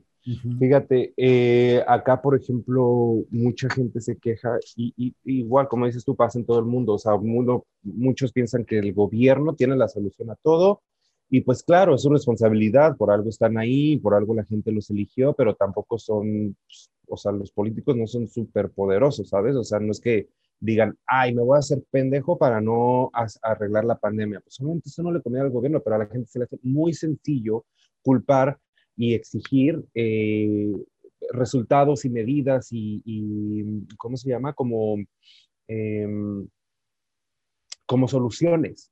Eh, y es esa misma gente que es la que no se cuida. Por ejemplo, yo aquí en Canadá lo que he visto es que los que son meramente canadienses o, o de ascendencia este, asiática o de otros, pero que nacieron en, Canadá, tienen una forma de pensar muy diferente, o sea, muy primermundista.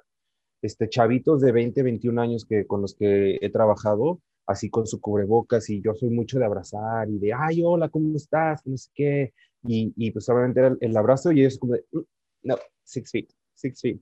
Y es como de, ups, sí es cierto, perdón, bla, bla, bla, bla, bla, bla.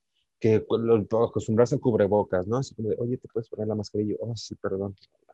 Este, pero, y se va a escuchar muy culero, pero es la verdad y es lo que yo he visto. Un, problema muy grande de, de aquí, eh, que la gente, es, que es los que no escuchan y no entienden, es, son, somos los inmigrantes somos los inmigrantes porque en, deberías de, saber, en, en Halloween eh, estábamos a media pandemia, el 30 de octubre, 31 de octubre.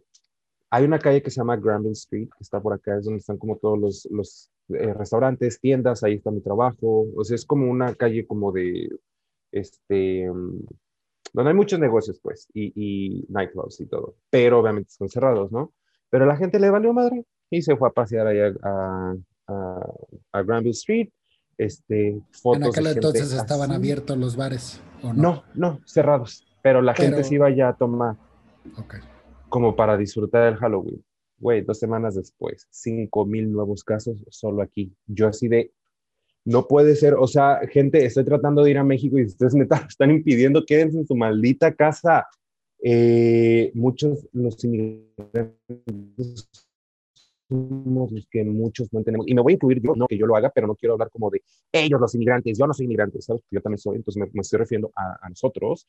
Este, no entienden, o sea, les vale madres, salen, este, no se cuidan, o sea, no. Y, yo entiendo que la gente, los que son canadienses y los que son aquí, estén molestos por eso, porque dicen, oigan, les estamos dando chance de que este, alcancen sus metas y que abran su futuro, expandan sus horizontes, pero no están siguiendo las reglas y, así no es como funciona Canadá.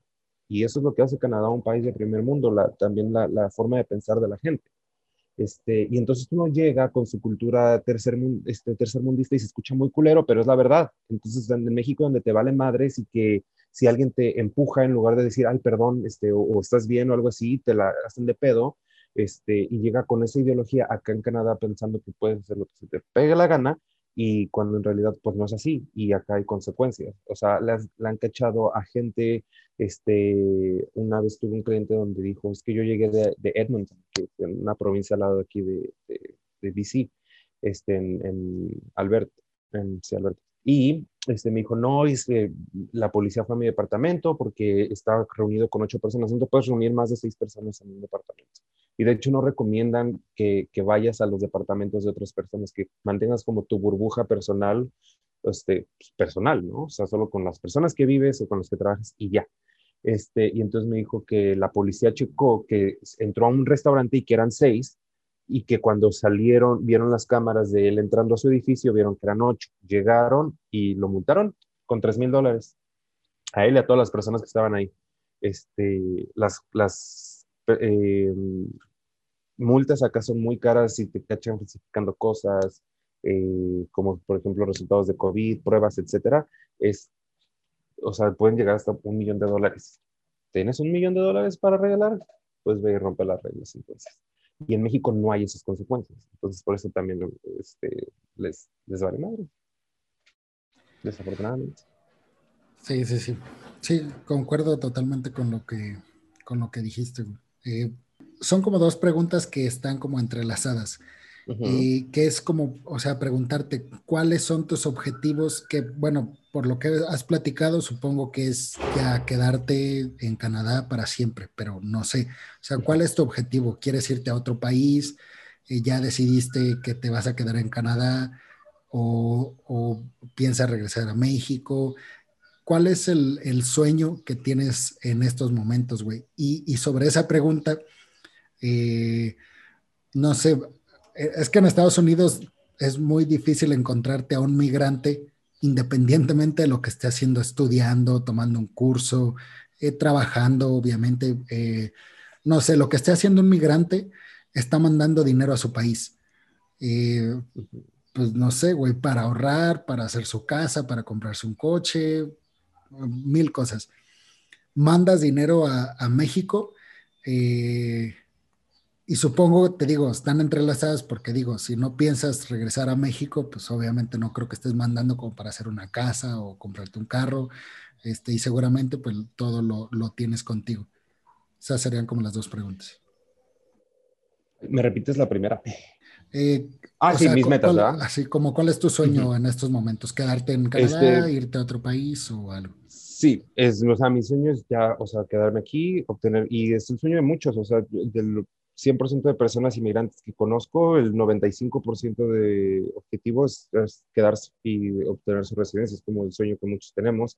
Es muchísimo más sencillo hacerlo aquí este, que en otros países y la verdad es que Canadá no le pide nada. Es un país económicamente fuerte, responsable, limpio, este, súper bonito. Aparte, Vancouver dicen que es como que, tiene mejor clima en, aquí en Canadá, porque no es, los inviernos no son muy fríos y los veranos tampoco son muy calientes. O sea, ahorita estamos a 21 grados, pero tengo calor. O sea, está haciendo, se siente fuerte pero sí este, otra es, este, ya una vez obteniendo residencia, pues, este, continuar ahora sí ya con objetivos más personales o metas más personales, que es, este, pues, involucrarme más en el mundo del, del, cine, la actuación, etcétera. Trato de mantenerme activo, por lo menos agarrar un, trabajo por año, al menos como para no oxidarme y así, este, y gracias a Dios he tenido como la fortuna de seguir trabajando en eso, trabajar en, en la tienda, este, eh, pero a veces es un poco complicado cuando uno no tiene como los papeles necesarios que como la residencia o una ciudadanía, porque no sé, punto que agarres el papel en una serie, ¿no? Y entonces el, el contrato es por un año y dices, oh, oh pero mi, mi, permiso de trabajo vence en seis meses.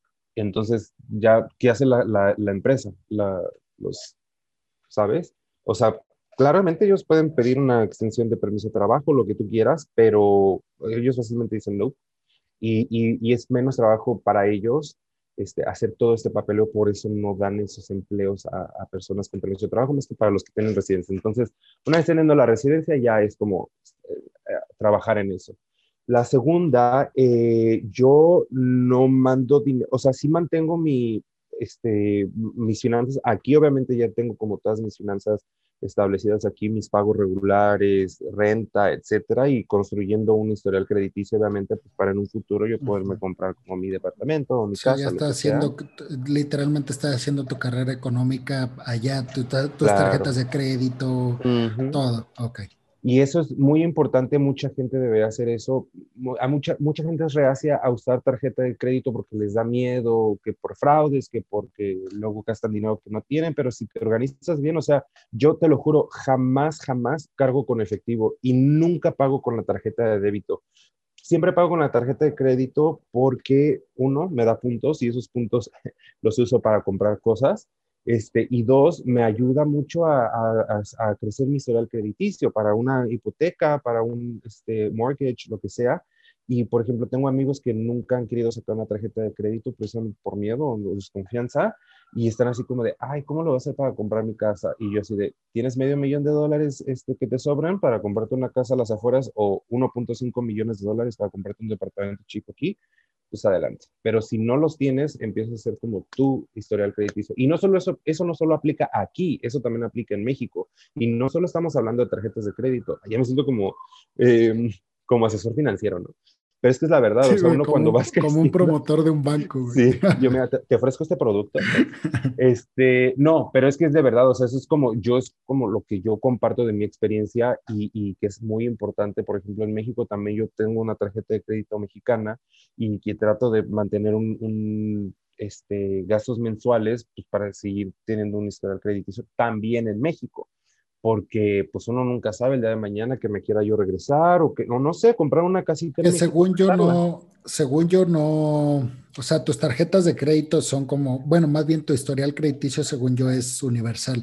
O sea, digo, si tienes tarjetas de crédito o si pagaste una casa o un coche o así en México, según yo también te cuenta en, en, el extranjero. O sea, digamos que es equiparable, pues a lo mejor si pagaste un carro de 200 mil, pues no te van a, no, esos 200 mil no se van a convertir en 200 mil dólares en otro país, pero digo, según yo sí, sí se, sí se mantiene.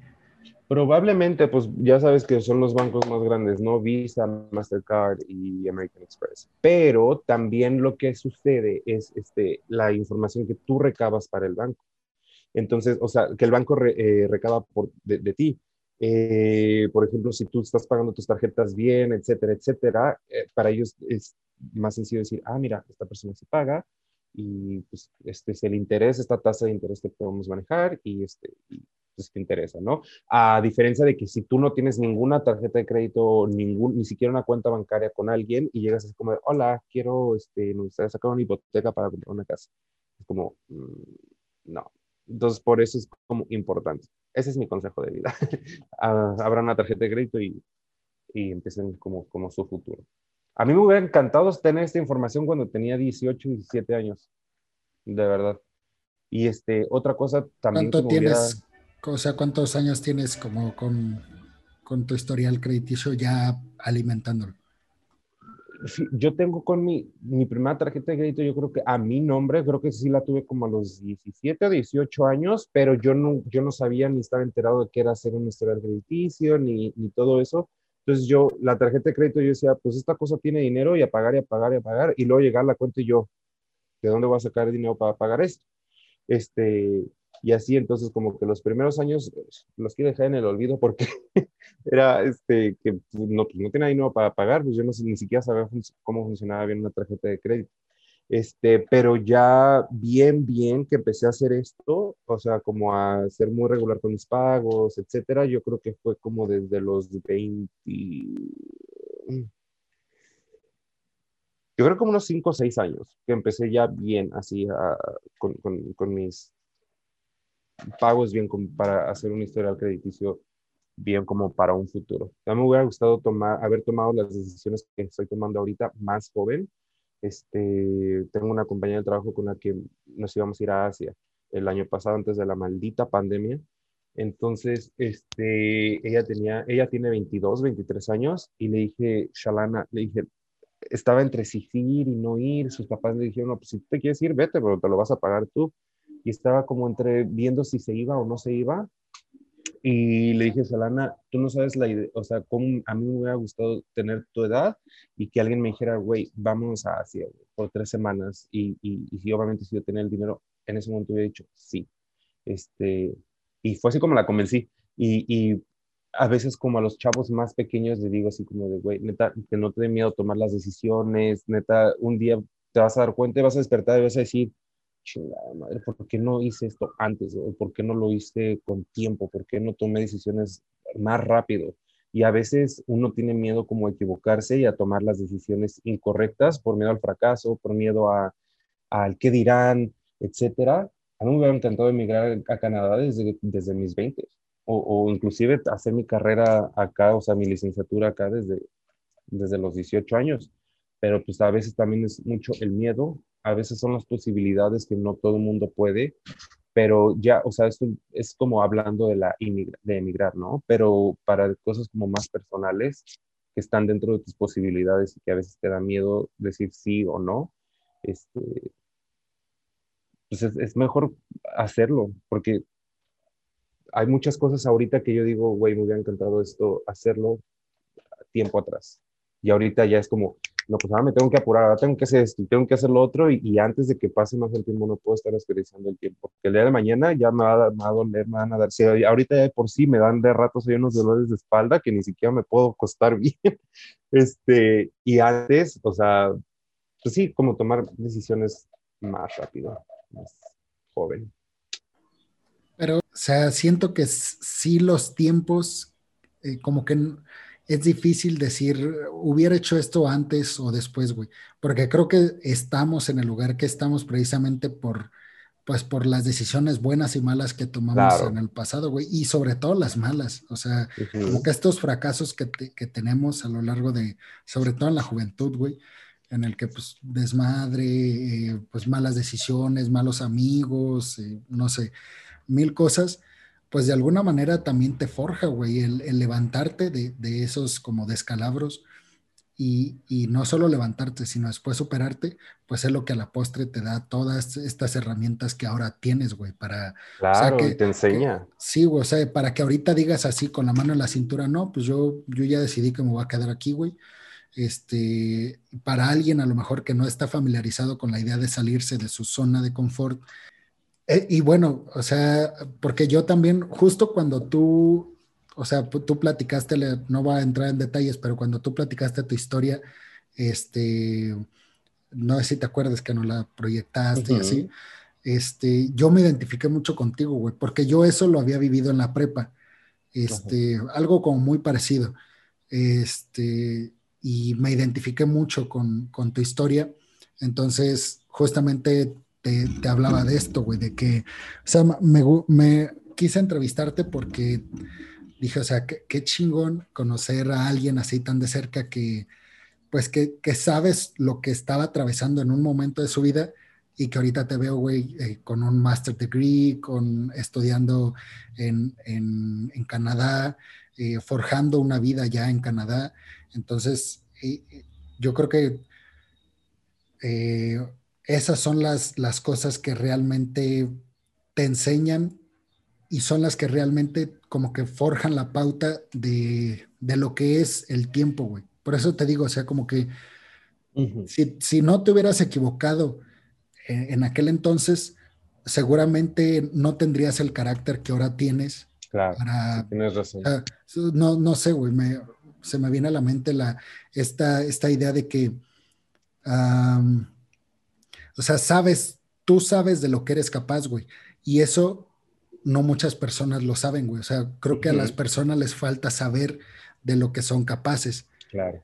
Y eso solo lo sabes hasta que te repones de algo muy fuerte en tu vida, güey. No sé, la muerte de una persona cercana, el que hayas estado como en, crisis económica, drogas, un desamor, eh, o como mil cosas que, que, te dejen como en el suelo y que no solamente te, te, levantes de, ese golpe, sino que además te superes como con creces en, en, tu vida. Entonces yo, yo sí creo que, te digo, va a sonar así como muy romántico y todo, pero, o sea, los, los tiempos como que es algo demasiado, demasiado relativo, güey.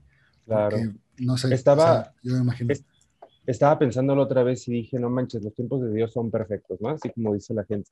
Y es que sí tienes toda la razón, por ejemplo, yo estaba muy, fíjate, te dije ahorita, a mí me hubiera encantado emigrar a Canadá desde antes, ¿no? Desde, desde mis late, eh, desde mis 20 o finales de los, I mean, cuando tenía 19, 18 años, lo que sea.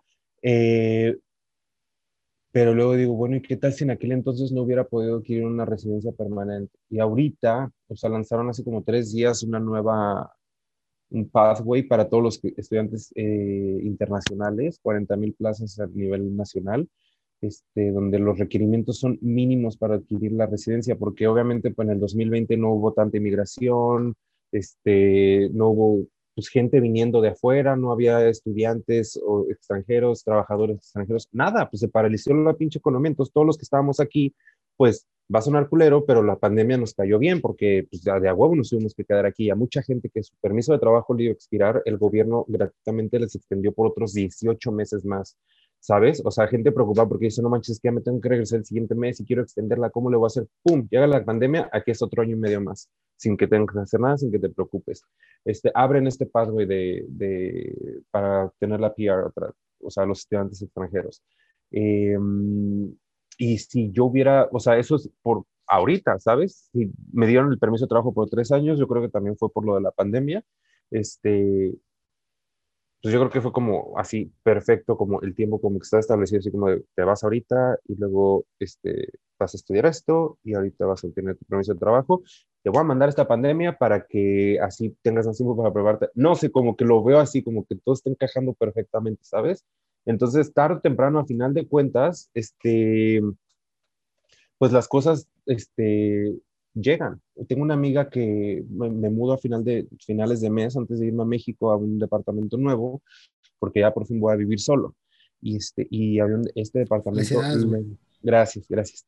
Lo deseaba con todas mis fuerzas. decía, güey, es que lo quiero, lo quiero. Ya ni siquiera, o sea, estaba viendo otros departamentos solo por compromiso, porque pues si no me quedaba con aquel, me dice una amiga, güey, déjalo ir, déjalo ir. No lo estés deseando tanto, no lo llames tanto, que no te va a llegar. Y dije, ¿sabes qué? Tienes razón. Pasó un fin de semana, no sé por qué, me olvidé completamente de él y dije, oye, ya no me ha dicho nada la chava esta del pinche departamento, le voy a mandar un mensaje. Le dije, hola, oye, perdón que te esté molestando tanto, pero es que de verdad me gusta mucho este departamento y la neta sí lo quiero. Me dice, ¿sabes qué? Vamos a hacer algo, hay que vernos sola hoy a las doce y media. Y yo, a huevo, ese día por hacer el stream me levanté a las 8 de la mañana. ¿Qué chingados estaba haciendo yo despierto a las 8 de la mañana? Entraba a trabajar hasta las 3. Era un día entre semana, pero el día anterior había salido a trabajar súper tarde, estaba cansado, me había levantado a las 6 de la mañana ese día y el día siguiente 8 de la mañana yo dije, ¿por qué sistema? ¿Por qué? Y ese día trabajaba hasta las 3 de la tarde, entonces me levanté temprano, la texté temprano y me dijo a las 2 y media me dio tiempo de arreglarme, etcétera. Fui a verlo y ese mismo día me dijo, va, pues te voy a dar una oportunidad, es el departamento estoy yo. Este, igual, todo eso me funcionó mucho. Y otra cosa, este, vi un TikTok de una chava, este, es americana, donde dice que en lugar de estar eh, pidiendo o estar ilusionado por cosas, está diciendo es que lo quiero, lo quiero, lo quiero, lo quiero, debería ser como más bien agradecido con lo que está destinado para ser tuyo, no lo que tú quieras. Por ejemplo, este, y que tienes que cambiar esa forma de pensar, por ejemplo, es yo, ¿no?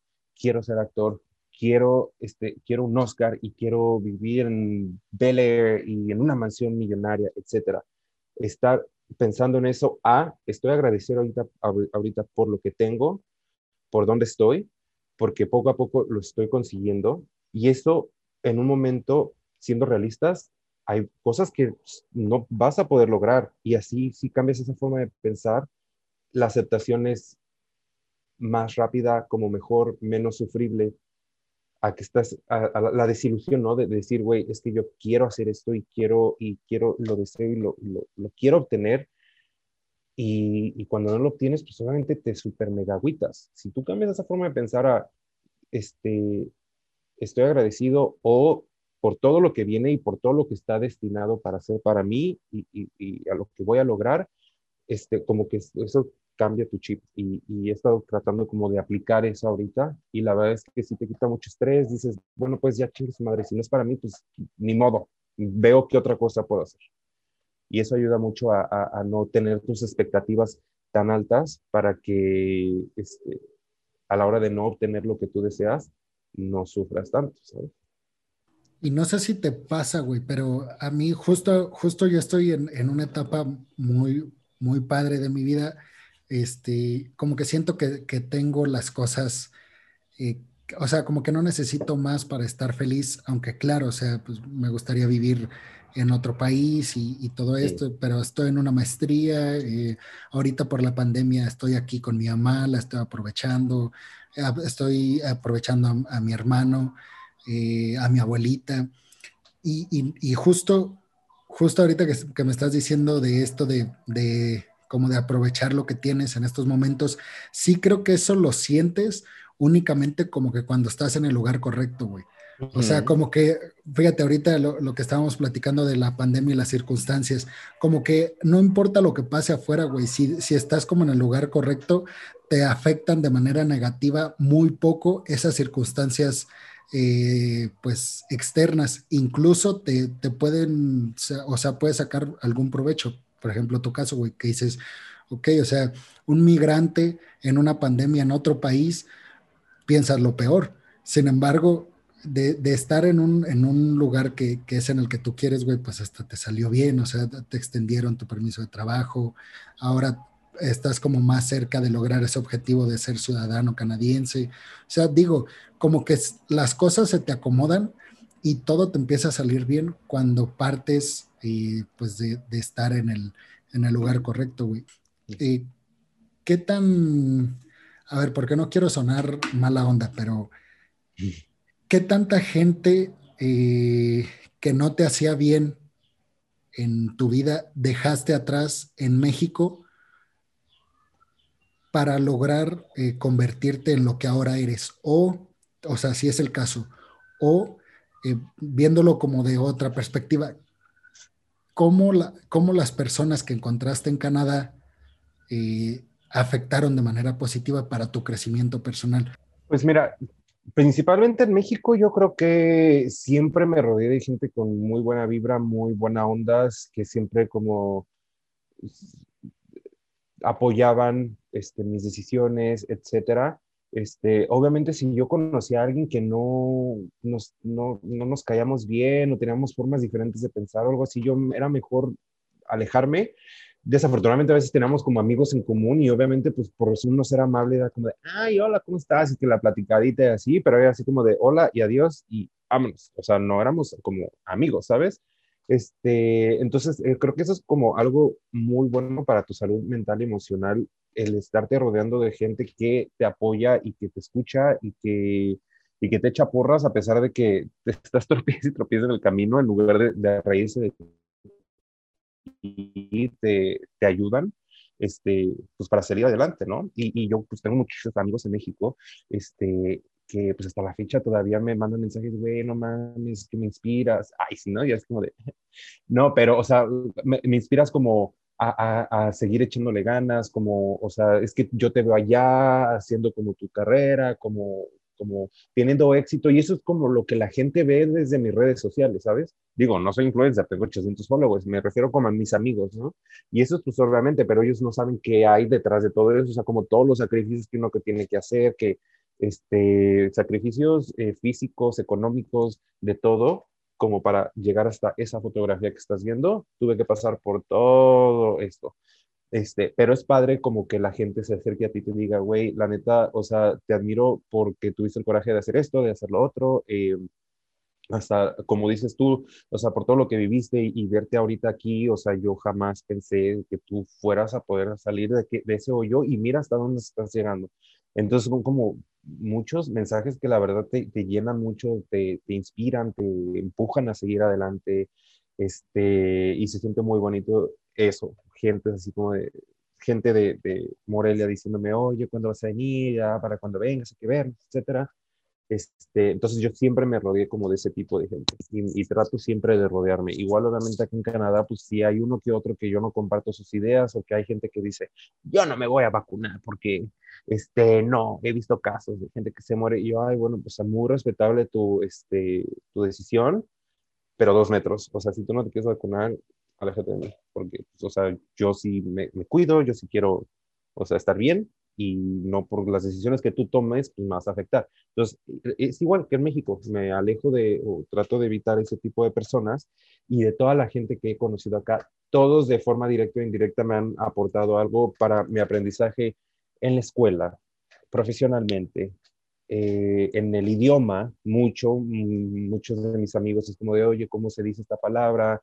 Este, al principio sí me daba como penita, ¿no? Por ejemplo, capitalismo este, es como capitalismo. Y yo me dicen, no, es que lo estás pronunciando como muy marcado todo, o sea, porque el inglés es una, es una lengua que no es este, como el español, que como se escribe, se dice, ¿sabes? En inglés no. O sea, en inglés hay como palabras que es, este, though, que se escribe T-H-O U-G-H. Entonces hay un chingo de palabras que no, que no, este, y se pronuncia como D-O-U, do. Este, entonces, no es capitalism, capitalism, y ya. O sea, esas pequeñas cositas y te lo vas más este, como grabando, modismos, este, este, I really like it though, ¿sabes? O sea, ese, este, eso yo no lo decía antes de venirme para Canadá, este, como algo que te hace sonar más natural, este, consejos de la vida. como bien, bien estructuradito el inglés, ¿no? Así como... Ajá. sí, güey. Sí, por ejemplo, una... Muy, muy de escuela, pues. Sí, en el trabajo es, este, yo era así como de, hey, Shalana, do you know where is this?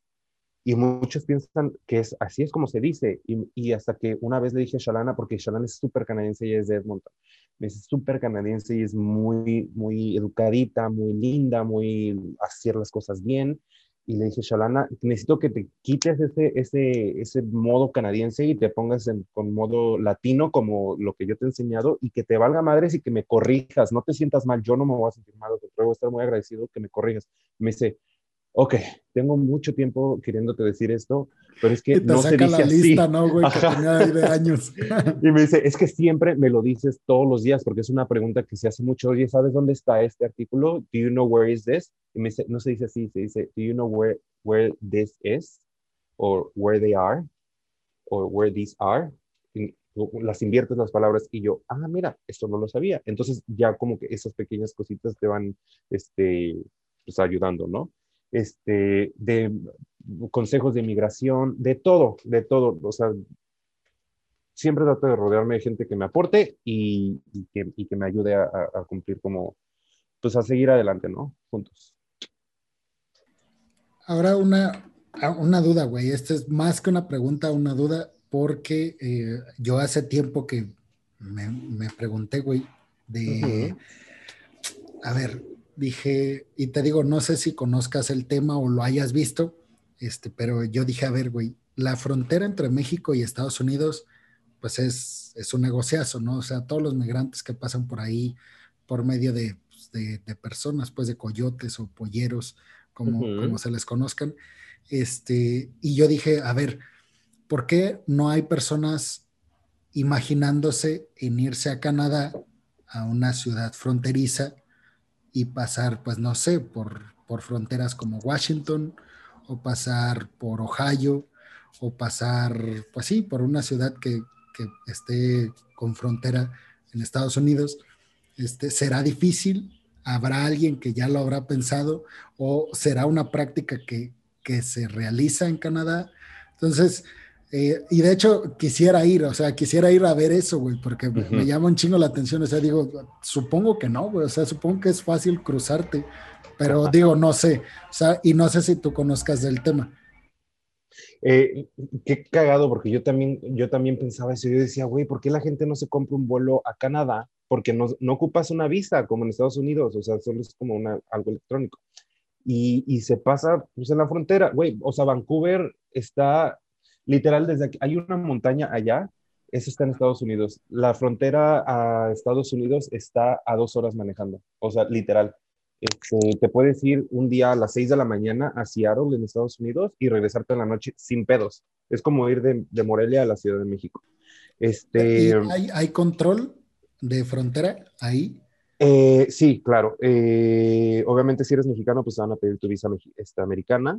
Este, los canadienses no requieren ningún tipo de visa. Canadá es el único país que puedes entrar a Estados Unidos como si estuvieras viajando dentro de Estados Unidos o Canadá. O sea, ellos solo con su pasaporte no necesitan visa electrónica ni visa, nada.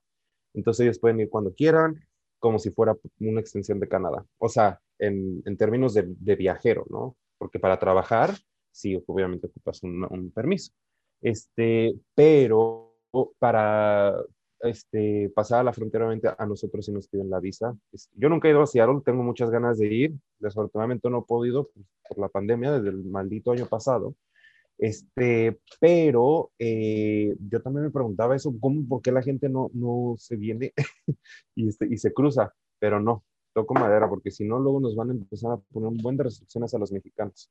De por sí, había un uh, Working Holiday Visa para los mexicanos, que es un Open Work Permit por un año, para venir a trabajar legalmente. Güey, lo quitaron, obviamente, porque la gente le valía madres y, y ya se quedaba aquí a vivir.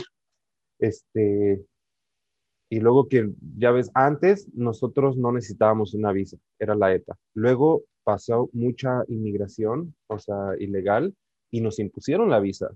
Y tenías que ir a, hacer, a la embajada a pedir tu visa, etcétera, y otra vez ya la quitaron.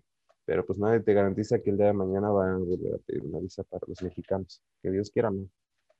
Pero a ver, tú, o sea, si hoy dijeras, me voy a brincar a Estados Unidos, o sea, me voy a cruzar, ¿crees que sería difícil? O sea, literal, o sea, literal, pasando sin que te vean los, pues, los controles de policía que hay por las carreteras. O sea, ¿sería difícil? No sé, la verdad es que o sea, ahorita que me estás preguntando, se me venían como muchas imágenes en la cabeza. Y Porque incluso busqué videos como de, de, youtubers o algo así, dije, no sé, güey, o sea, no, no hay alguien que se le haya ocurrido documentar eso. Y no, o sea, no encontré nada. Se me hizo muy extraño. Ajá, según yo, o sea, la frontera a Estados Unidos es igual que, que, o sea, según yo, es igual que la frontera con México. O sea, Estados Unidos, México, Canadá, México. Te hacen tu revisión, te piden tus papeles, etcétera pero este, obviamente los que son canadienses es como, güey, aquí está mi pasaporte, lo checan, pásale. A los mexicanos o si vas en carro o así, pues sí es como más, más detallado, sí ver todos los, los detalles.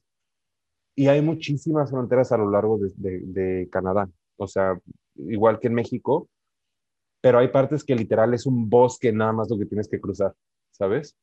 Pero eso pues no te garantiza que no te vas a encontrar un oso salvaje a mitad de tu travesía, este, o que te pierdas, literal. Em, pero sí, o sea, sí, es que son, o sea, es un bosque que, nada más lo cruzas y ya, y ya puedes llegar a Estados Unidos. Una vez escuché una historia de, una persona que creo que sí lo hizo y, y, pasó por las montañas, este, y que sí llegó a Estados Unidos. Pero la verdad es que una vez que llegas a Canadá, güey, ya no es como de, güey, ¿para qué te quieres ir a Estados Unidos? O sea, no está tan cool, ¿sabes? O sea, aquí en Estados Unidos, yo por ejemplo, de, con mi permiso de trabajo, eh, automáticamente tengo seguro médico. Entonces yo no pago ni un peso por consultas, o nada más pago mis medicamentos y de hecho puedes aplicar para una ayuda del gobierno de medicamentos, etcétera. Este, o sea, muchas cosas, muchas cosas que yo, yo antes veía Estados Unidos como, uff, no, quiero, quiero estar en Estados Unidos y quiero vivir allá y, de aquí nadie me va, o sea, nadie me va a quitar. Llegué a Canadá y dije, no más, me quedo aquí. Muy bonito, en todos los sentidos. A ver, eh, yo, de hecho, justo puse un tweet hace como dos días y, y pues me llovieron así, de, pues mis amigos, pues así como, eh, pinche payaso y no sé qué. Porque sí, yo, yo también tengo esto de Estados Unidos y, o sea, también por ese sentimiento de lo que he vivido ahí, pues, o sea, no es tanto como de esta visión como impuesta, pues, de que todos tenemos Estados Unidos como algo así, como fuera del ordinario, ¿no? Pero, este, o sea, más por lo que me ha dado, eh, como el ir ahí, o sea, la oportunidad que, pues, de estudiar una maestría, güey, gracias a trabajar allá, que si hubiera estado aquí, pues, ni siquiera pensarlo. Este, Pero yo creo que eh, por lo que he visto en, pues en, videos, en fotografías, y justo con lo que tú comentas, o sea, que son como ciudades parecidas las canadienses a las, a las estadounidenses, yo puse en el tweet, güey, sin, o sea, sin el afán de ofender a, nadie, ni a ningún lugar.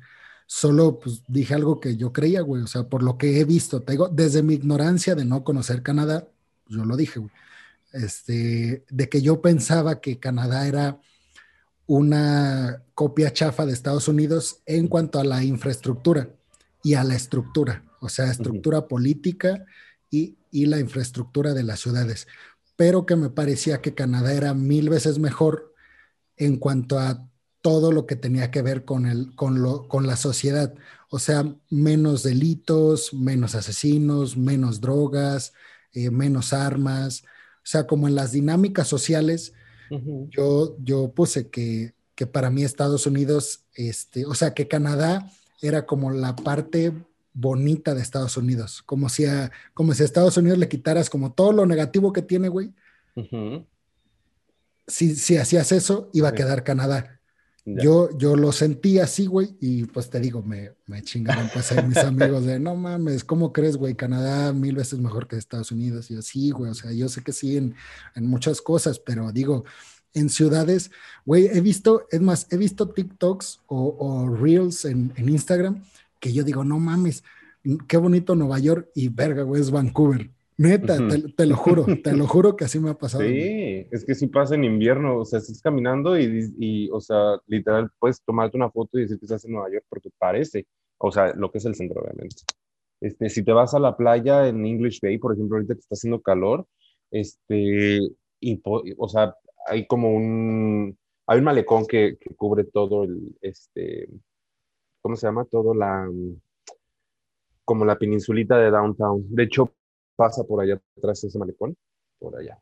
Este, y, y te tomas una foto allá. cuadro, como el primer cuadro de la ciudad. Ajá. Y, y puedes decir que estás en, Long Beach, en Los Ángeles, porque parece, y te puedes meter al mar y todo. Obviamente, pues las playas no están, o sea, como sí está frío, todo, inclusive en, en, en verano, pero, o sea, es un frío soportable. Este, y, me encanta a mí la verdad, o sea, como que todo está aquí, especialmente Vancouver y mucha gente, por ejemplo, sí que se van a Toronto porque allá pueden ganar un poco más, este, porque pues obviamente Toronto no es, es, como la ciudad más grande, cosmopolita, importante de, de Canadá porque pues, está muy cerca de Estados Unidos y muchos como, este, como que es más fácil como Nueva York y todo eso, las conexiones allá este, más cerca de Europa, pues un vuelo de Toronto a Europa que son como 5 o 6 horas, entonces súper cerca. Este, y eh, acá es como más importante con la industria como cinematográfica, eh, del clima, turismo, etcétera.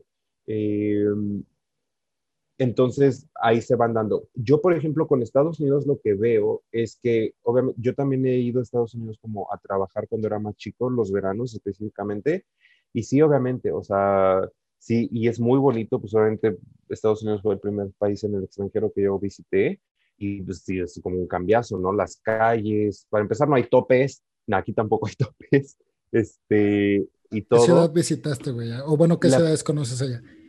En Estados Unidos? De Estados Unidos conozco. Eh, ok, Orlando, Tampa, Miami, Nueva York, Chicago, Boston, Plymouth, ah, Salem, uh, ¿qué más? Las Vegas y. Um, ah, no, pues súper chido. No, sí, pues entonces sí conoces el, el país como tal. Digo, al conocer pues muchas ciudades, güey, sí, güey. Claro. Este, y entonces, por ejemplo. Qué chido, güey, porque en esta comparación que justo estás haciendo, y perdón que te interrumpa, tú sí la puedes hacer, güey, porque conoces bien los dos países, como las dos caras. Y, y, fíjate, es justo lo que, lo que decía yo, por ejemplo, la primera vez que fui a Nueva York, dije, no mames, o sea, quiero un penthouse aquí con vista a Central Park. Fui, la última vez que fui fue en el 2019, en diciembre, justo antes de la pandemia, como tres meses antes de la pandemia. Fui solo. Este, clima horrible, estaba lloviendo, se me rompió un paraguas, se me hizo un hoyo en el zapato. No, no, no, no, no, no, no. Luego ni me fijé bien el vuelo que había buqueado y llegué a, a Nueva Jersey, o sea, ni siquiera llegué a, a, a, JFK o La Guardia, que son los aeropuertos grandes de ahí, llegué al Newark y tener que tomar el pinche Estaba crudísimo, el día anterior había ido a la despedida de un amigo y yo dije, no voy a tomar y pues obviamente el cuerpo es débil. No manches, horrible. Como que todos esos factores llegué y dije, no, y ya después de haber vivido en, aquí en, Canadá por dos años, sí, en aquel entonces eran dos años ya, este, dije, no, no, o sea, literal, quiero aquí, o sea, me quiero ir a vivir, o sea, quiero vivir en Canadá. Ya después de haber visitado Chicago, me gusta mucho, tengo muchísima, casi toda la familia, aparte de mi papá, vive en Chicago, y fíjate que es de mis ciudades favoritas de Estados Unidos porque es muy limpia. el centro de Chicago lo, lo, lo comparo como la vibra como mucho como el centro de Vancouver porque también es muy limpio, es caluroso, está el, el lago, el lago Michigan, este, pero también se me hace, o sea, perdón, esa es la, la, ciudad que más me gusta, pero por ejemplo, vivir qué tipo en Las Vegas o, Miami, no sé, como que no, no, y no me veo, y aquí en Canadá sí. Inclusive en otras ciudades de, de, de, del mundo, ¿sabes? Eh, fui a Europa hace dos años, en el 2018, o en el 2019 también, no me acuerdo, pero me fui como dos semanas y media y visité unos, unas ciudades que ya conocía, pero principalmente este, me interesaba mucho visitar Reykjavik en, en Islandia. Y, y, dije, ¿por qué? No, o sea, no sé, se me hace como un país muy exótico, muy mitológico, muy de hadas y gnomos y todo esto. Y es muy bonito, ¿eh? la ciudad es súper, súper bonita, carísima, pero muy, muy bonito. Este, pero es una ciudad así, o sea, es un, literal, yo creo que toda la ciudad es como el centro de Vancouver. Y aquí, pues, es un monstruo esto. Pero ni aún así, este, me gustaría como vivir allá, ¿sabes? O sea, como que es aquí, aquí. Pues, la neta, qué chido, güey, que ya encontraste como ese lugar. Este, ah, porque a veces, eh, un, yo, ah, o sea, quiero estudiar un doctorado y, y me gustaría hacerlo en otro país. Este, y casi, casi, pues es el objetivo, o sea, estudiar un doctorado, pero fuera de México. Y pues la idea es quedarse, ¿no? O sea, donde elija, pues ya quedarme ahí. Y me da miedo equivocarme, o sea, que termine mi doctorado y que diga, no era la ciudad, o sea, como que no era, no era el lugar, no es el lugar en el que quiero estar siempre. Entonces, qué chido que ya tú dijiste, pues no, pues es aquí, o sea, ya no, o sea, quiero conocer el mundo, pero de, viajero, güey, no, no, ya, no, ya no quiero eh, buscar dónde vivir porque ya encontré mi lugar. Y eso, yo pues fui muy afortunado, ¿eh? O sea, fue suerte. Literal, yo lo busqué en Google y de todas las escuelas de actuación que me pudieron haber salido en el mundo o inclusive en Canadá, me salió esta. Y, no habías pensado nunca Canadá como opción. No, jamás, jamás. Estados Unidos. Canadá. Nada más Estados Solo Estados Unidos. O inclusive también en, eh, en Inglaterra también dije, ¿por qué no? O sea, padre y aparte el idioma de ella, como el acento, ¿no? Y muy británico, así, muy british.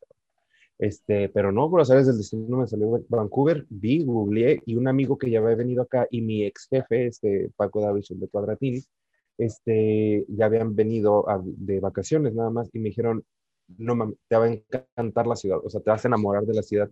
Y yo, ay, exagerados. Literal, el día que llegué, llegué un 23 de febrero del 2018, este, ese día está, aquí neva normalmente en diciembre. Todas las montañas que están acá atrás, de hecho ahorita se alcanza a ver un poquito de nieve, porque todavía hay nieve, aunque está haciendo calor. Este, súper bonito, así todos los campos así con nieve, las montañas. Fui ese, ese mismo día, fue mi curso de inducción y saliendo nevó hermosísimo y todos, pues tenía, en ese curso tenía amigos de Noruega, este, coreanos. Entonces, como de, ay, sí, qué bonito. Y yo, esto es mágico. O sea, desde ese momento, desde que aterricé y vi todos los paisajes, dije, ya no me regreso, ya no me regreso a México. pues o como que lo sientes desde el primer momento. Ajá, y qué suerte que fue, o sea, que no tuviste que llegar a Vancouver y luego irte a buscar a otro lugar tu, tu lugar, sino que llegaste a Vancouver y dijiste, no, aquí.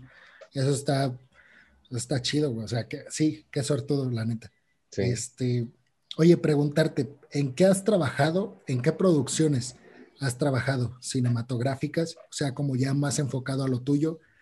Ah. Eh, ¿Y qué sigue como al, corto, mediano y a largo plazo para ti en cuanto a, pues, al, mundo al que te quieres dedicar, que es al, al cinematográfico? O sea, y estás como, ya estás buscando esa oportunidad o tienes clara cuál va a ser, en qué momento, este, como en qué etapa estás en cuanto a ese sueño de, pues de convertirte como en un referente de la actuación en, en, el cine. Este, claro, haciendo como un, un, entre comillas por la pandemia, pues por el contexto claro. pero digo, diga, pensando lo más positivo que ya en el próximo año casi vuelva a ser como pues como la, o sea, que podamos pues volver eh, como a, estar como más inmersos en, en el exterior, güey. Sí, bueno, fíjate que ahorita ya empezó Shooting Season, por eso te decía que, por ejemplo, aquí, aquí desde aquí estoy viendo como unos trailers donde seguramente están grabando algo cerca aquí. Ayer iba saliendo del trabajo, porque mi trabajo queda para allá, y, este, y dos calles cerradas, así con todas las mamparotas y, las luces y todo, como que esas, las, esas cosas las ves, y cuando las ves de cerca, esas producciones, dices, wow, sí se puede, como que te sientes más cerca de alcanzar tu objetivo. Una amiga vive aquí a tres cuadras, este, y desde su departamento estaban filmando Flash, mm, la nueva temporada, y era una escena con explosiones y así, y fuego y, todo, y estamos ahí de chismosos viendo, entonces dices, oye, órale, o sea, nunca me imaginé ver todo esto de cerca. De trabajos que he tenido, eh, siempre han sido este, producciones independientes, este, trabajos eh, de gente, pues obviamente con bajo presupuesto, pero el más grande en el que estuve fue uno eh, que fue una película que obviamente por la pandemia pues se pausó, o sea, sí se terminó de grabar, pero toda la postproducción está pausada, o creo, no, este, no sé, pero este, pues sí, esa fue una como, como la más importante, la verdad fue pura suerte cuando, cuando me dieron el papel, o sea, yo estaba en Facebook, yo creo que el actor que ya tenían para ese papel les quedó mal o les digo, ay, saben que no voy a poder o ya no quiero o no sé, y porque es muy raro que los posteen en Facebook. Entonces lo postearon y yo así literal lo leí y dije, güey, soy yo, o sea, me están describiendo que en un latino, que esto, bla, bla, bla, bla me dijeron, oye, ven a hacer la audición este, tal día. Sí, y yo, ah, chinga, pues, a huevo. Eso fue un, un sábado, fui a hacer la audición este, con el director, director de casting y, este, y creo que era el guionista o el productor, no me acuerdo, pero eran tres personas. Este, y yo pues todo nervioso, ¿no? Pues era como mi primera, como, este, pues audición así como profesional, ya así real, ¿no? Y iba solo, o sea, no sabía cómo, o sea, mínimo, pues un acompañante como para que te dé ánimos, o así dije, no, pues no, me tocó ir solo. Este, güey, se me olvidó mi primera, una línea, le dije, como, ay, perdón, ¿me puedes repetir la línea? Te lo juro que sí me la aprendí, pues estoy un poquito nervioso. Y ya me la repitieron, y dije, bueno, pues chingue su madre, ya no me la dieron, este, la, la, el papel, pero me sirvió de experiencia. Tres días después me llegó un correo y me dijo, no, Aida, oye, te queremos hacer, este, ofrecer el papel, que no Y yo, ¿qué? No puede ser, y que les marco a mi papá y a mis amigos, y yo, güey, se me dieron el papel, que no sé qué, o sea, era un papel chiquito, obviamente, pero pues sí llegué a trabajar con profesionales, ¿sabes? O sea, gente, actores que salen ya en producciones millonarias este, de Disney Channel, de, de, de CW, actores de, Arrow, Flash, todas estas, estos superhéroes, y muy buena onda todos en el set, o sea, como que aprendí a comportarme cómo se, cómo se trabaja ahí, cómo pues, las relaciones, etcétera, cómo tratar bien a todo el mundo, todo el mundo a mí me trató súper bien. Este, y lo mejor es el crafty, la comida, que siempre hay. Una barra de comida y pues atragantándote todo. Ese fue mi primer trabajo pagado como actor. Este, y ya los otros han sido nada más por honorarios o, o, o muy pequeñas como los pagos, pero yo no lo hago, ahorita no lo hago mucho por el dinero, porque la verdad es, o sea, es una cosita de nada, sino más bien es como la, experiencia que tú vas agarrando de estar frente a la cámara y estar como soltando más y, y ser como más libre, más confianzudo. Y de alguna manera estar, ajá, ya estar inmerso en, en, la realidad, o sea, salirte como de la escuela y de lo que encuentras pues en las clases. Sí, sí, sí. te, te distrae ese, cuando hice ese papel dije, puta madre, o sea, también dije, no me lo van a dar porque estaba en clases, este, estudiando en BCIT aparte, imagínate. Y, este, y entonces me dijeron, bueno, cuando me dieron el papel les dije así como, ok, pero estos días tengo clase, que no sé qué, bla, bla. Y un maestro me dijo, Iván, no puedes faltar. Y yo, profe, por favor. Y pues en aquel entonces ni modo decirle, ay, estuve en contacto con COVID, con alguien, pues no, no todavía no existía eso. Este, pues como, le, como pude, o sea, me, me zafé de las clases y así iba a grabar y estuvo muy padre la, esa, esa experiencia. Este, y obviamente sí, pues para la práctica, para, para no oxidarte, para estar siempre como un constante y, no dejar como tu esencia, porque ahorita estás, pues yo por ejemplo trabajo muchas cosas, que la, la residencia, el permiso de trabajo, el trabajo, ir a México, ahorita que me voy a mudar, este, comprar muebles, o sea, muchísimas cosas ahorita, este, y, también como que te, o sea, no he buscado como muchas, con muchos trabajos, igual por eso, porque pues me voy a ir a México y luego tengo que hacer cuarentena, no voy a estar por un mes. Este, pero poquito a poquito yo creo que ya regresando voy a otra vez a, a ponerme un poquito más activo. De mis planes de corto, mediano y largo plazo, bueno, pues corto, este, respecto al, a esto de la industria, este, pues es regresando a México, buscar este, más como papeles, audiciones, etcétera. Este, mediano, una vez obteniendo mi residencia permanente, pues encontrar un, agente este, o un manager que ellos pues te ayudan, ¿no? A buscar más papeles y te recomiendan como con las producciones y todo esto. Eh, y a largo plazo estoy escribiendo como un guion este, que me encantaría producir también, este, y junto con una amiga que también es egresada de la Universidad de Latinoamérica. Mentira, no es cierto. Ella es de, o sea, estudiamos juntos en la Latina, pero terminó en la UAG, este, en Guadalajara. Eh, me dijo, sí, adelante, güey, yo te apoyo, este, y, ya nos arreglamos con lo del dinero, etcétera, etcétera. Entonces ahorita tampoco no lo he terminado, y estoy a punto de terminar, o sea, literal, solo son como dos, tres días los que me tengo que, que sentar a terminar de escribirlo, pero te digo otra vez, tengo todas estas cosas en las que estoy trabajando, entonces no me quiero como overwhelm como presionar yo solito, porque si no me voy a estresar muchísimo. Y ahorita, pues, o sea, me están dando mucho trabajo, mudar, no, o sea, entonces ahorita estoy como enfocado primero en, terminar unas cosas y luego ya terminar como hacer este guion y producirlo y, hacer algo bien, algo chido y, promoverlo en festivales y, en donde pegue, le pega una cosa que he aprendido mucho es que muchas veces esperamos sentados eh, a que nos caiga eh, el papel de tus sueños desde una computadora. O este, o, y, perdemos mucho tiempo esperando a que las oportunidades lleguen a la puerta en lugar de nosotros estarlas buscando. O cuando te, la vida te ha decepcionado tanto con muchos nosos y puertas cerradas, piensas que ya es el fin de todo. Y algo que yo aprendí mucho es aprender a hacer, a crear tus propias historias yo las cosas que yo escribo, las escribo con, teniéndome a mí como el personaje principal. Entonces yo escribo mis personajes, mi historia, mis proyectos, que en los que a mí me gustaría trabajar, este, y así es como una forma también como de hacer un nombre en, en, en la industria. Porque si, como tú, hay ocho cabrones más y mejores, este, que también están esperando que se le abran las puertas a agarrar un buen papel. Eh, que probablemente ellos ya tienen su manager, que ellos ya tienen su agente, este, y que también les dicen que no, este, y, y, ahora imagínate, si ellos les dicen que no, y a, y a, mí también, pues, ¿qué me espera? Pues entonces es buscar otras cosas y crear como tus propias, tus propias historias, tus propios proyectos. Entonces eso es lo que estoy haciendo. Y eh, bueno, por último, güey, una, me gustaría tener, que tengamos una dinámica en la cual, bueno, funciona, no sé si has visto por ahí los videos, funciona que yo te digo un concepto, una palabra, eh, que tiene que ver con todo lo que hemos platicado hasta el momento, y tú me respondes con lo primero que se te venga a la mente. No necesita ser, o sea, un sinónimo o una palabra, sino digo una frase o algo que quieras pues, argumentar y exponer, no importa, pero digo que, que expongas ese pensamiento que te llega a la mente en cuanto escuches la palabra que yo, que yo te diga. A ver. Bueno, la primera es cuadratín. Ay, mi primera oportunidad, eh, bueno, una primera oportunidad laboral, pero un, un preámbulo a, a, donde estoy ahorita, sin cuadratín, no hubiera aprendido muchas cosas. Eh, comunicación. La UNLA, la UNLA. Universidad Latinoamérica. Vancouver. Híjole, mi ciudad favorita para vivir en el mundo.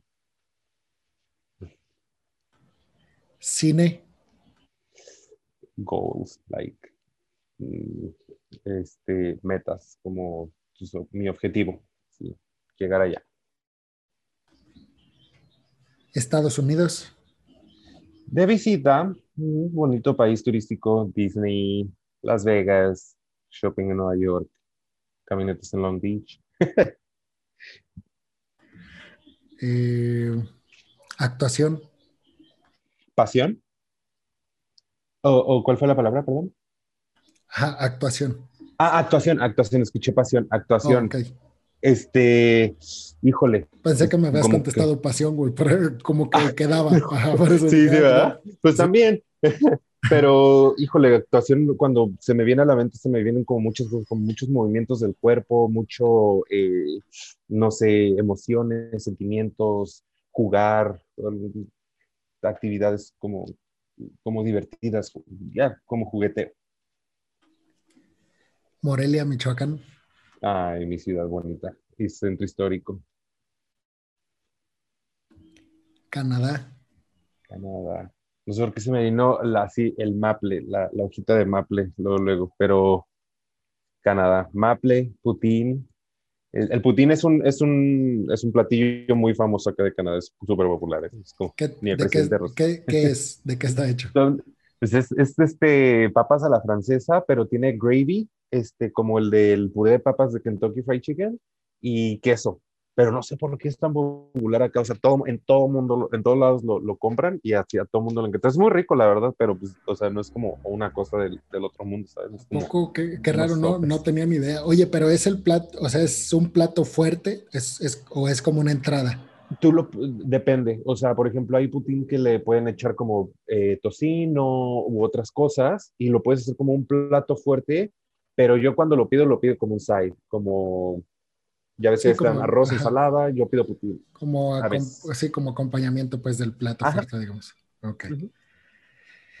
eh, la Universidad Latina de América.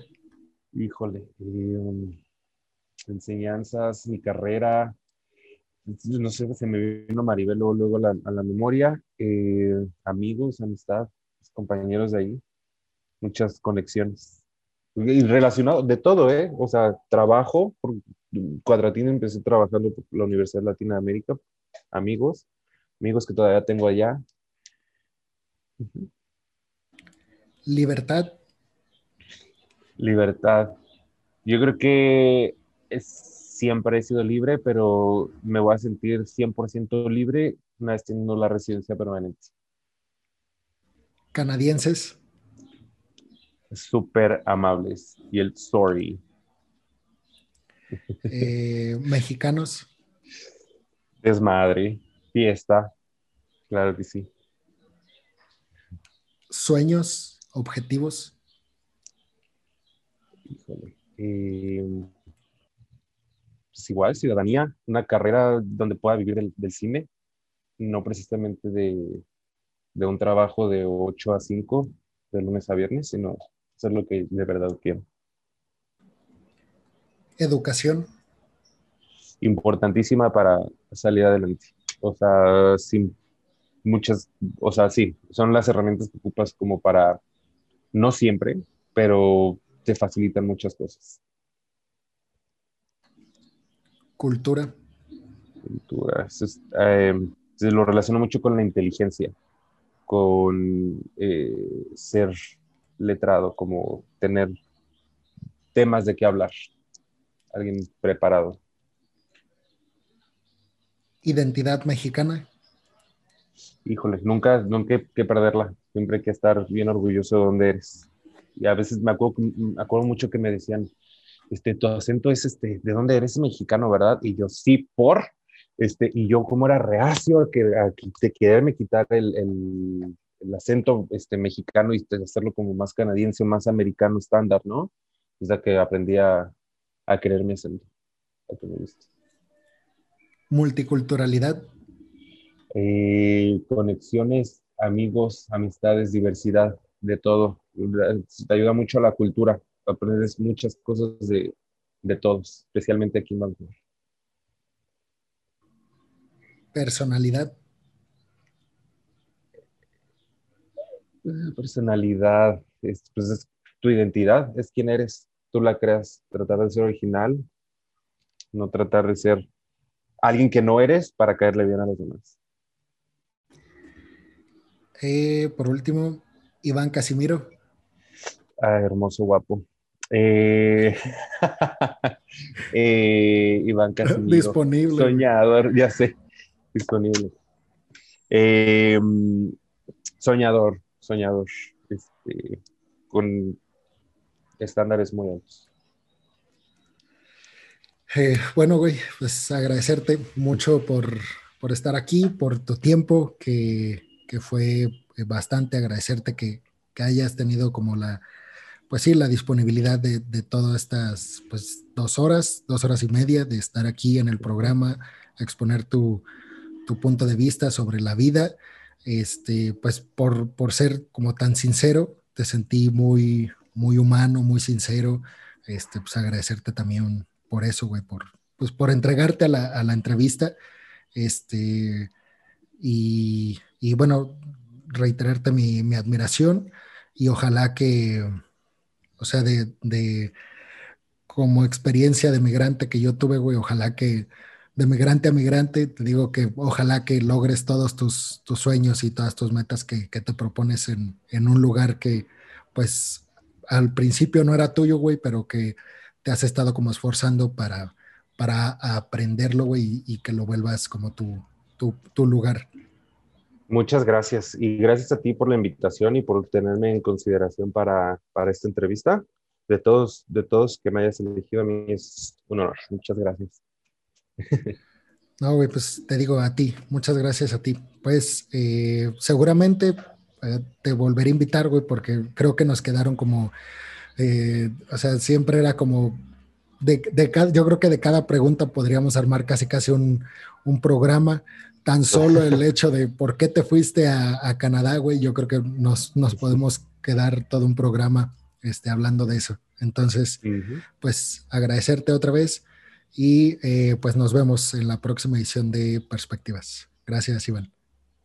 De nada, gracias a ti.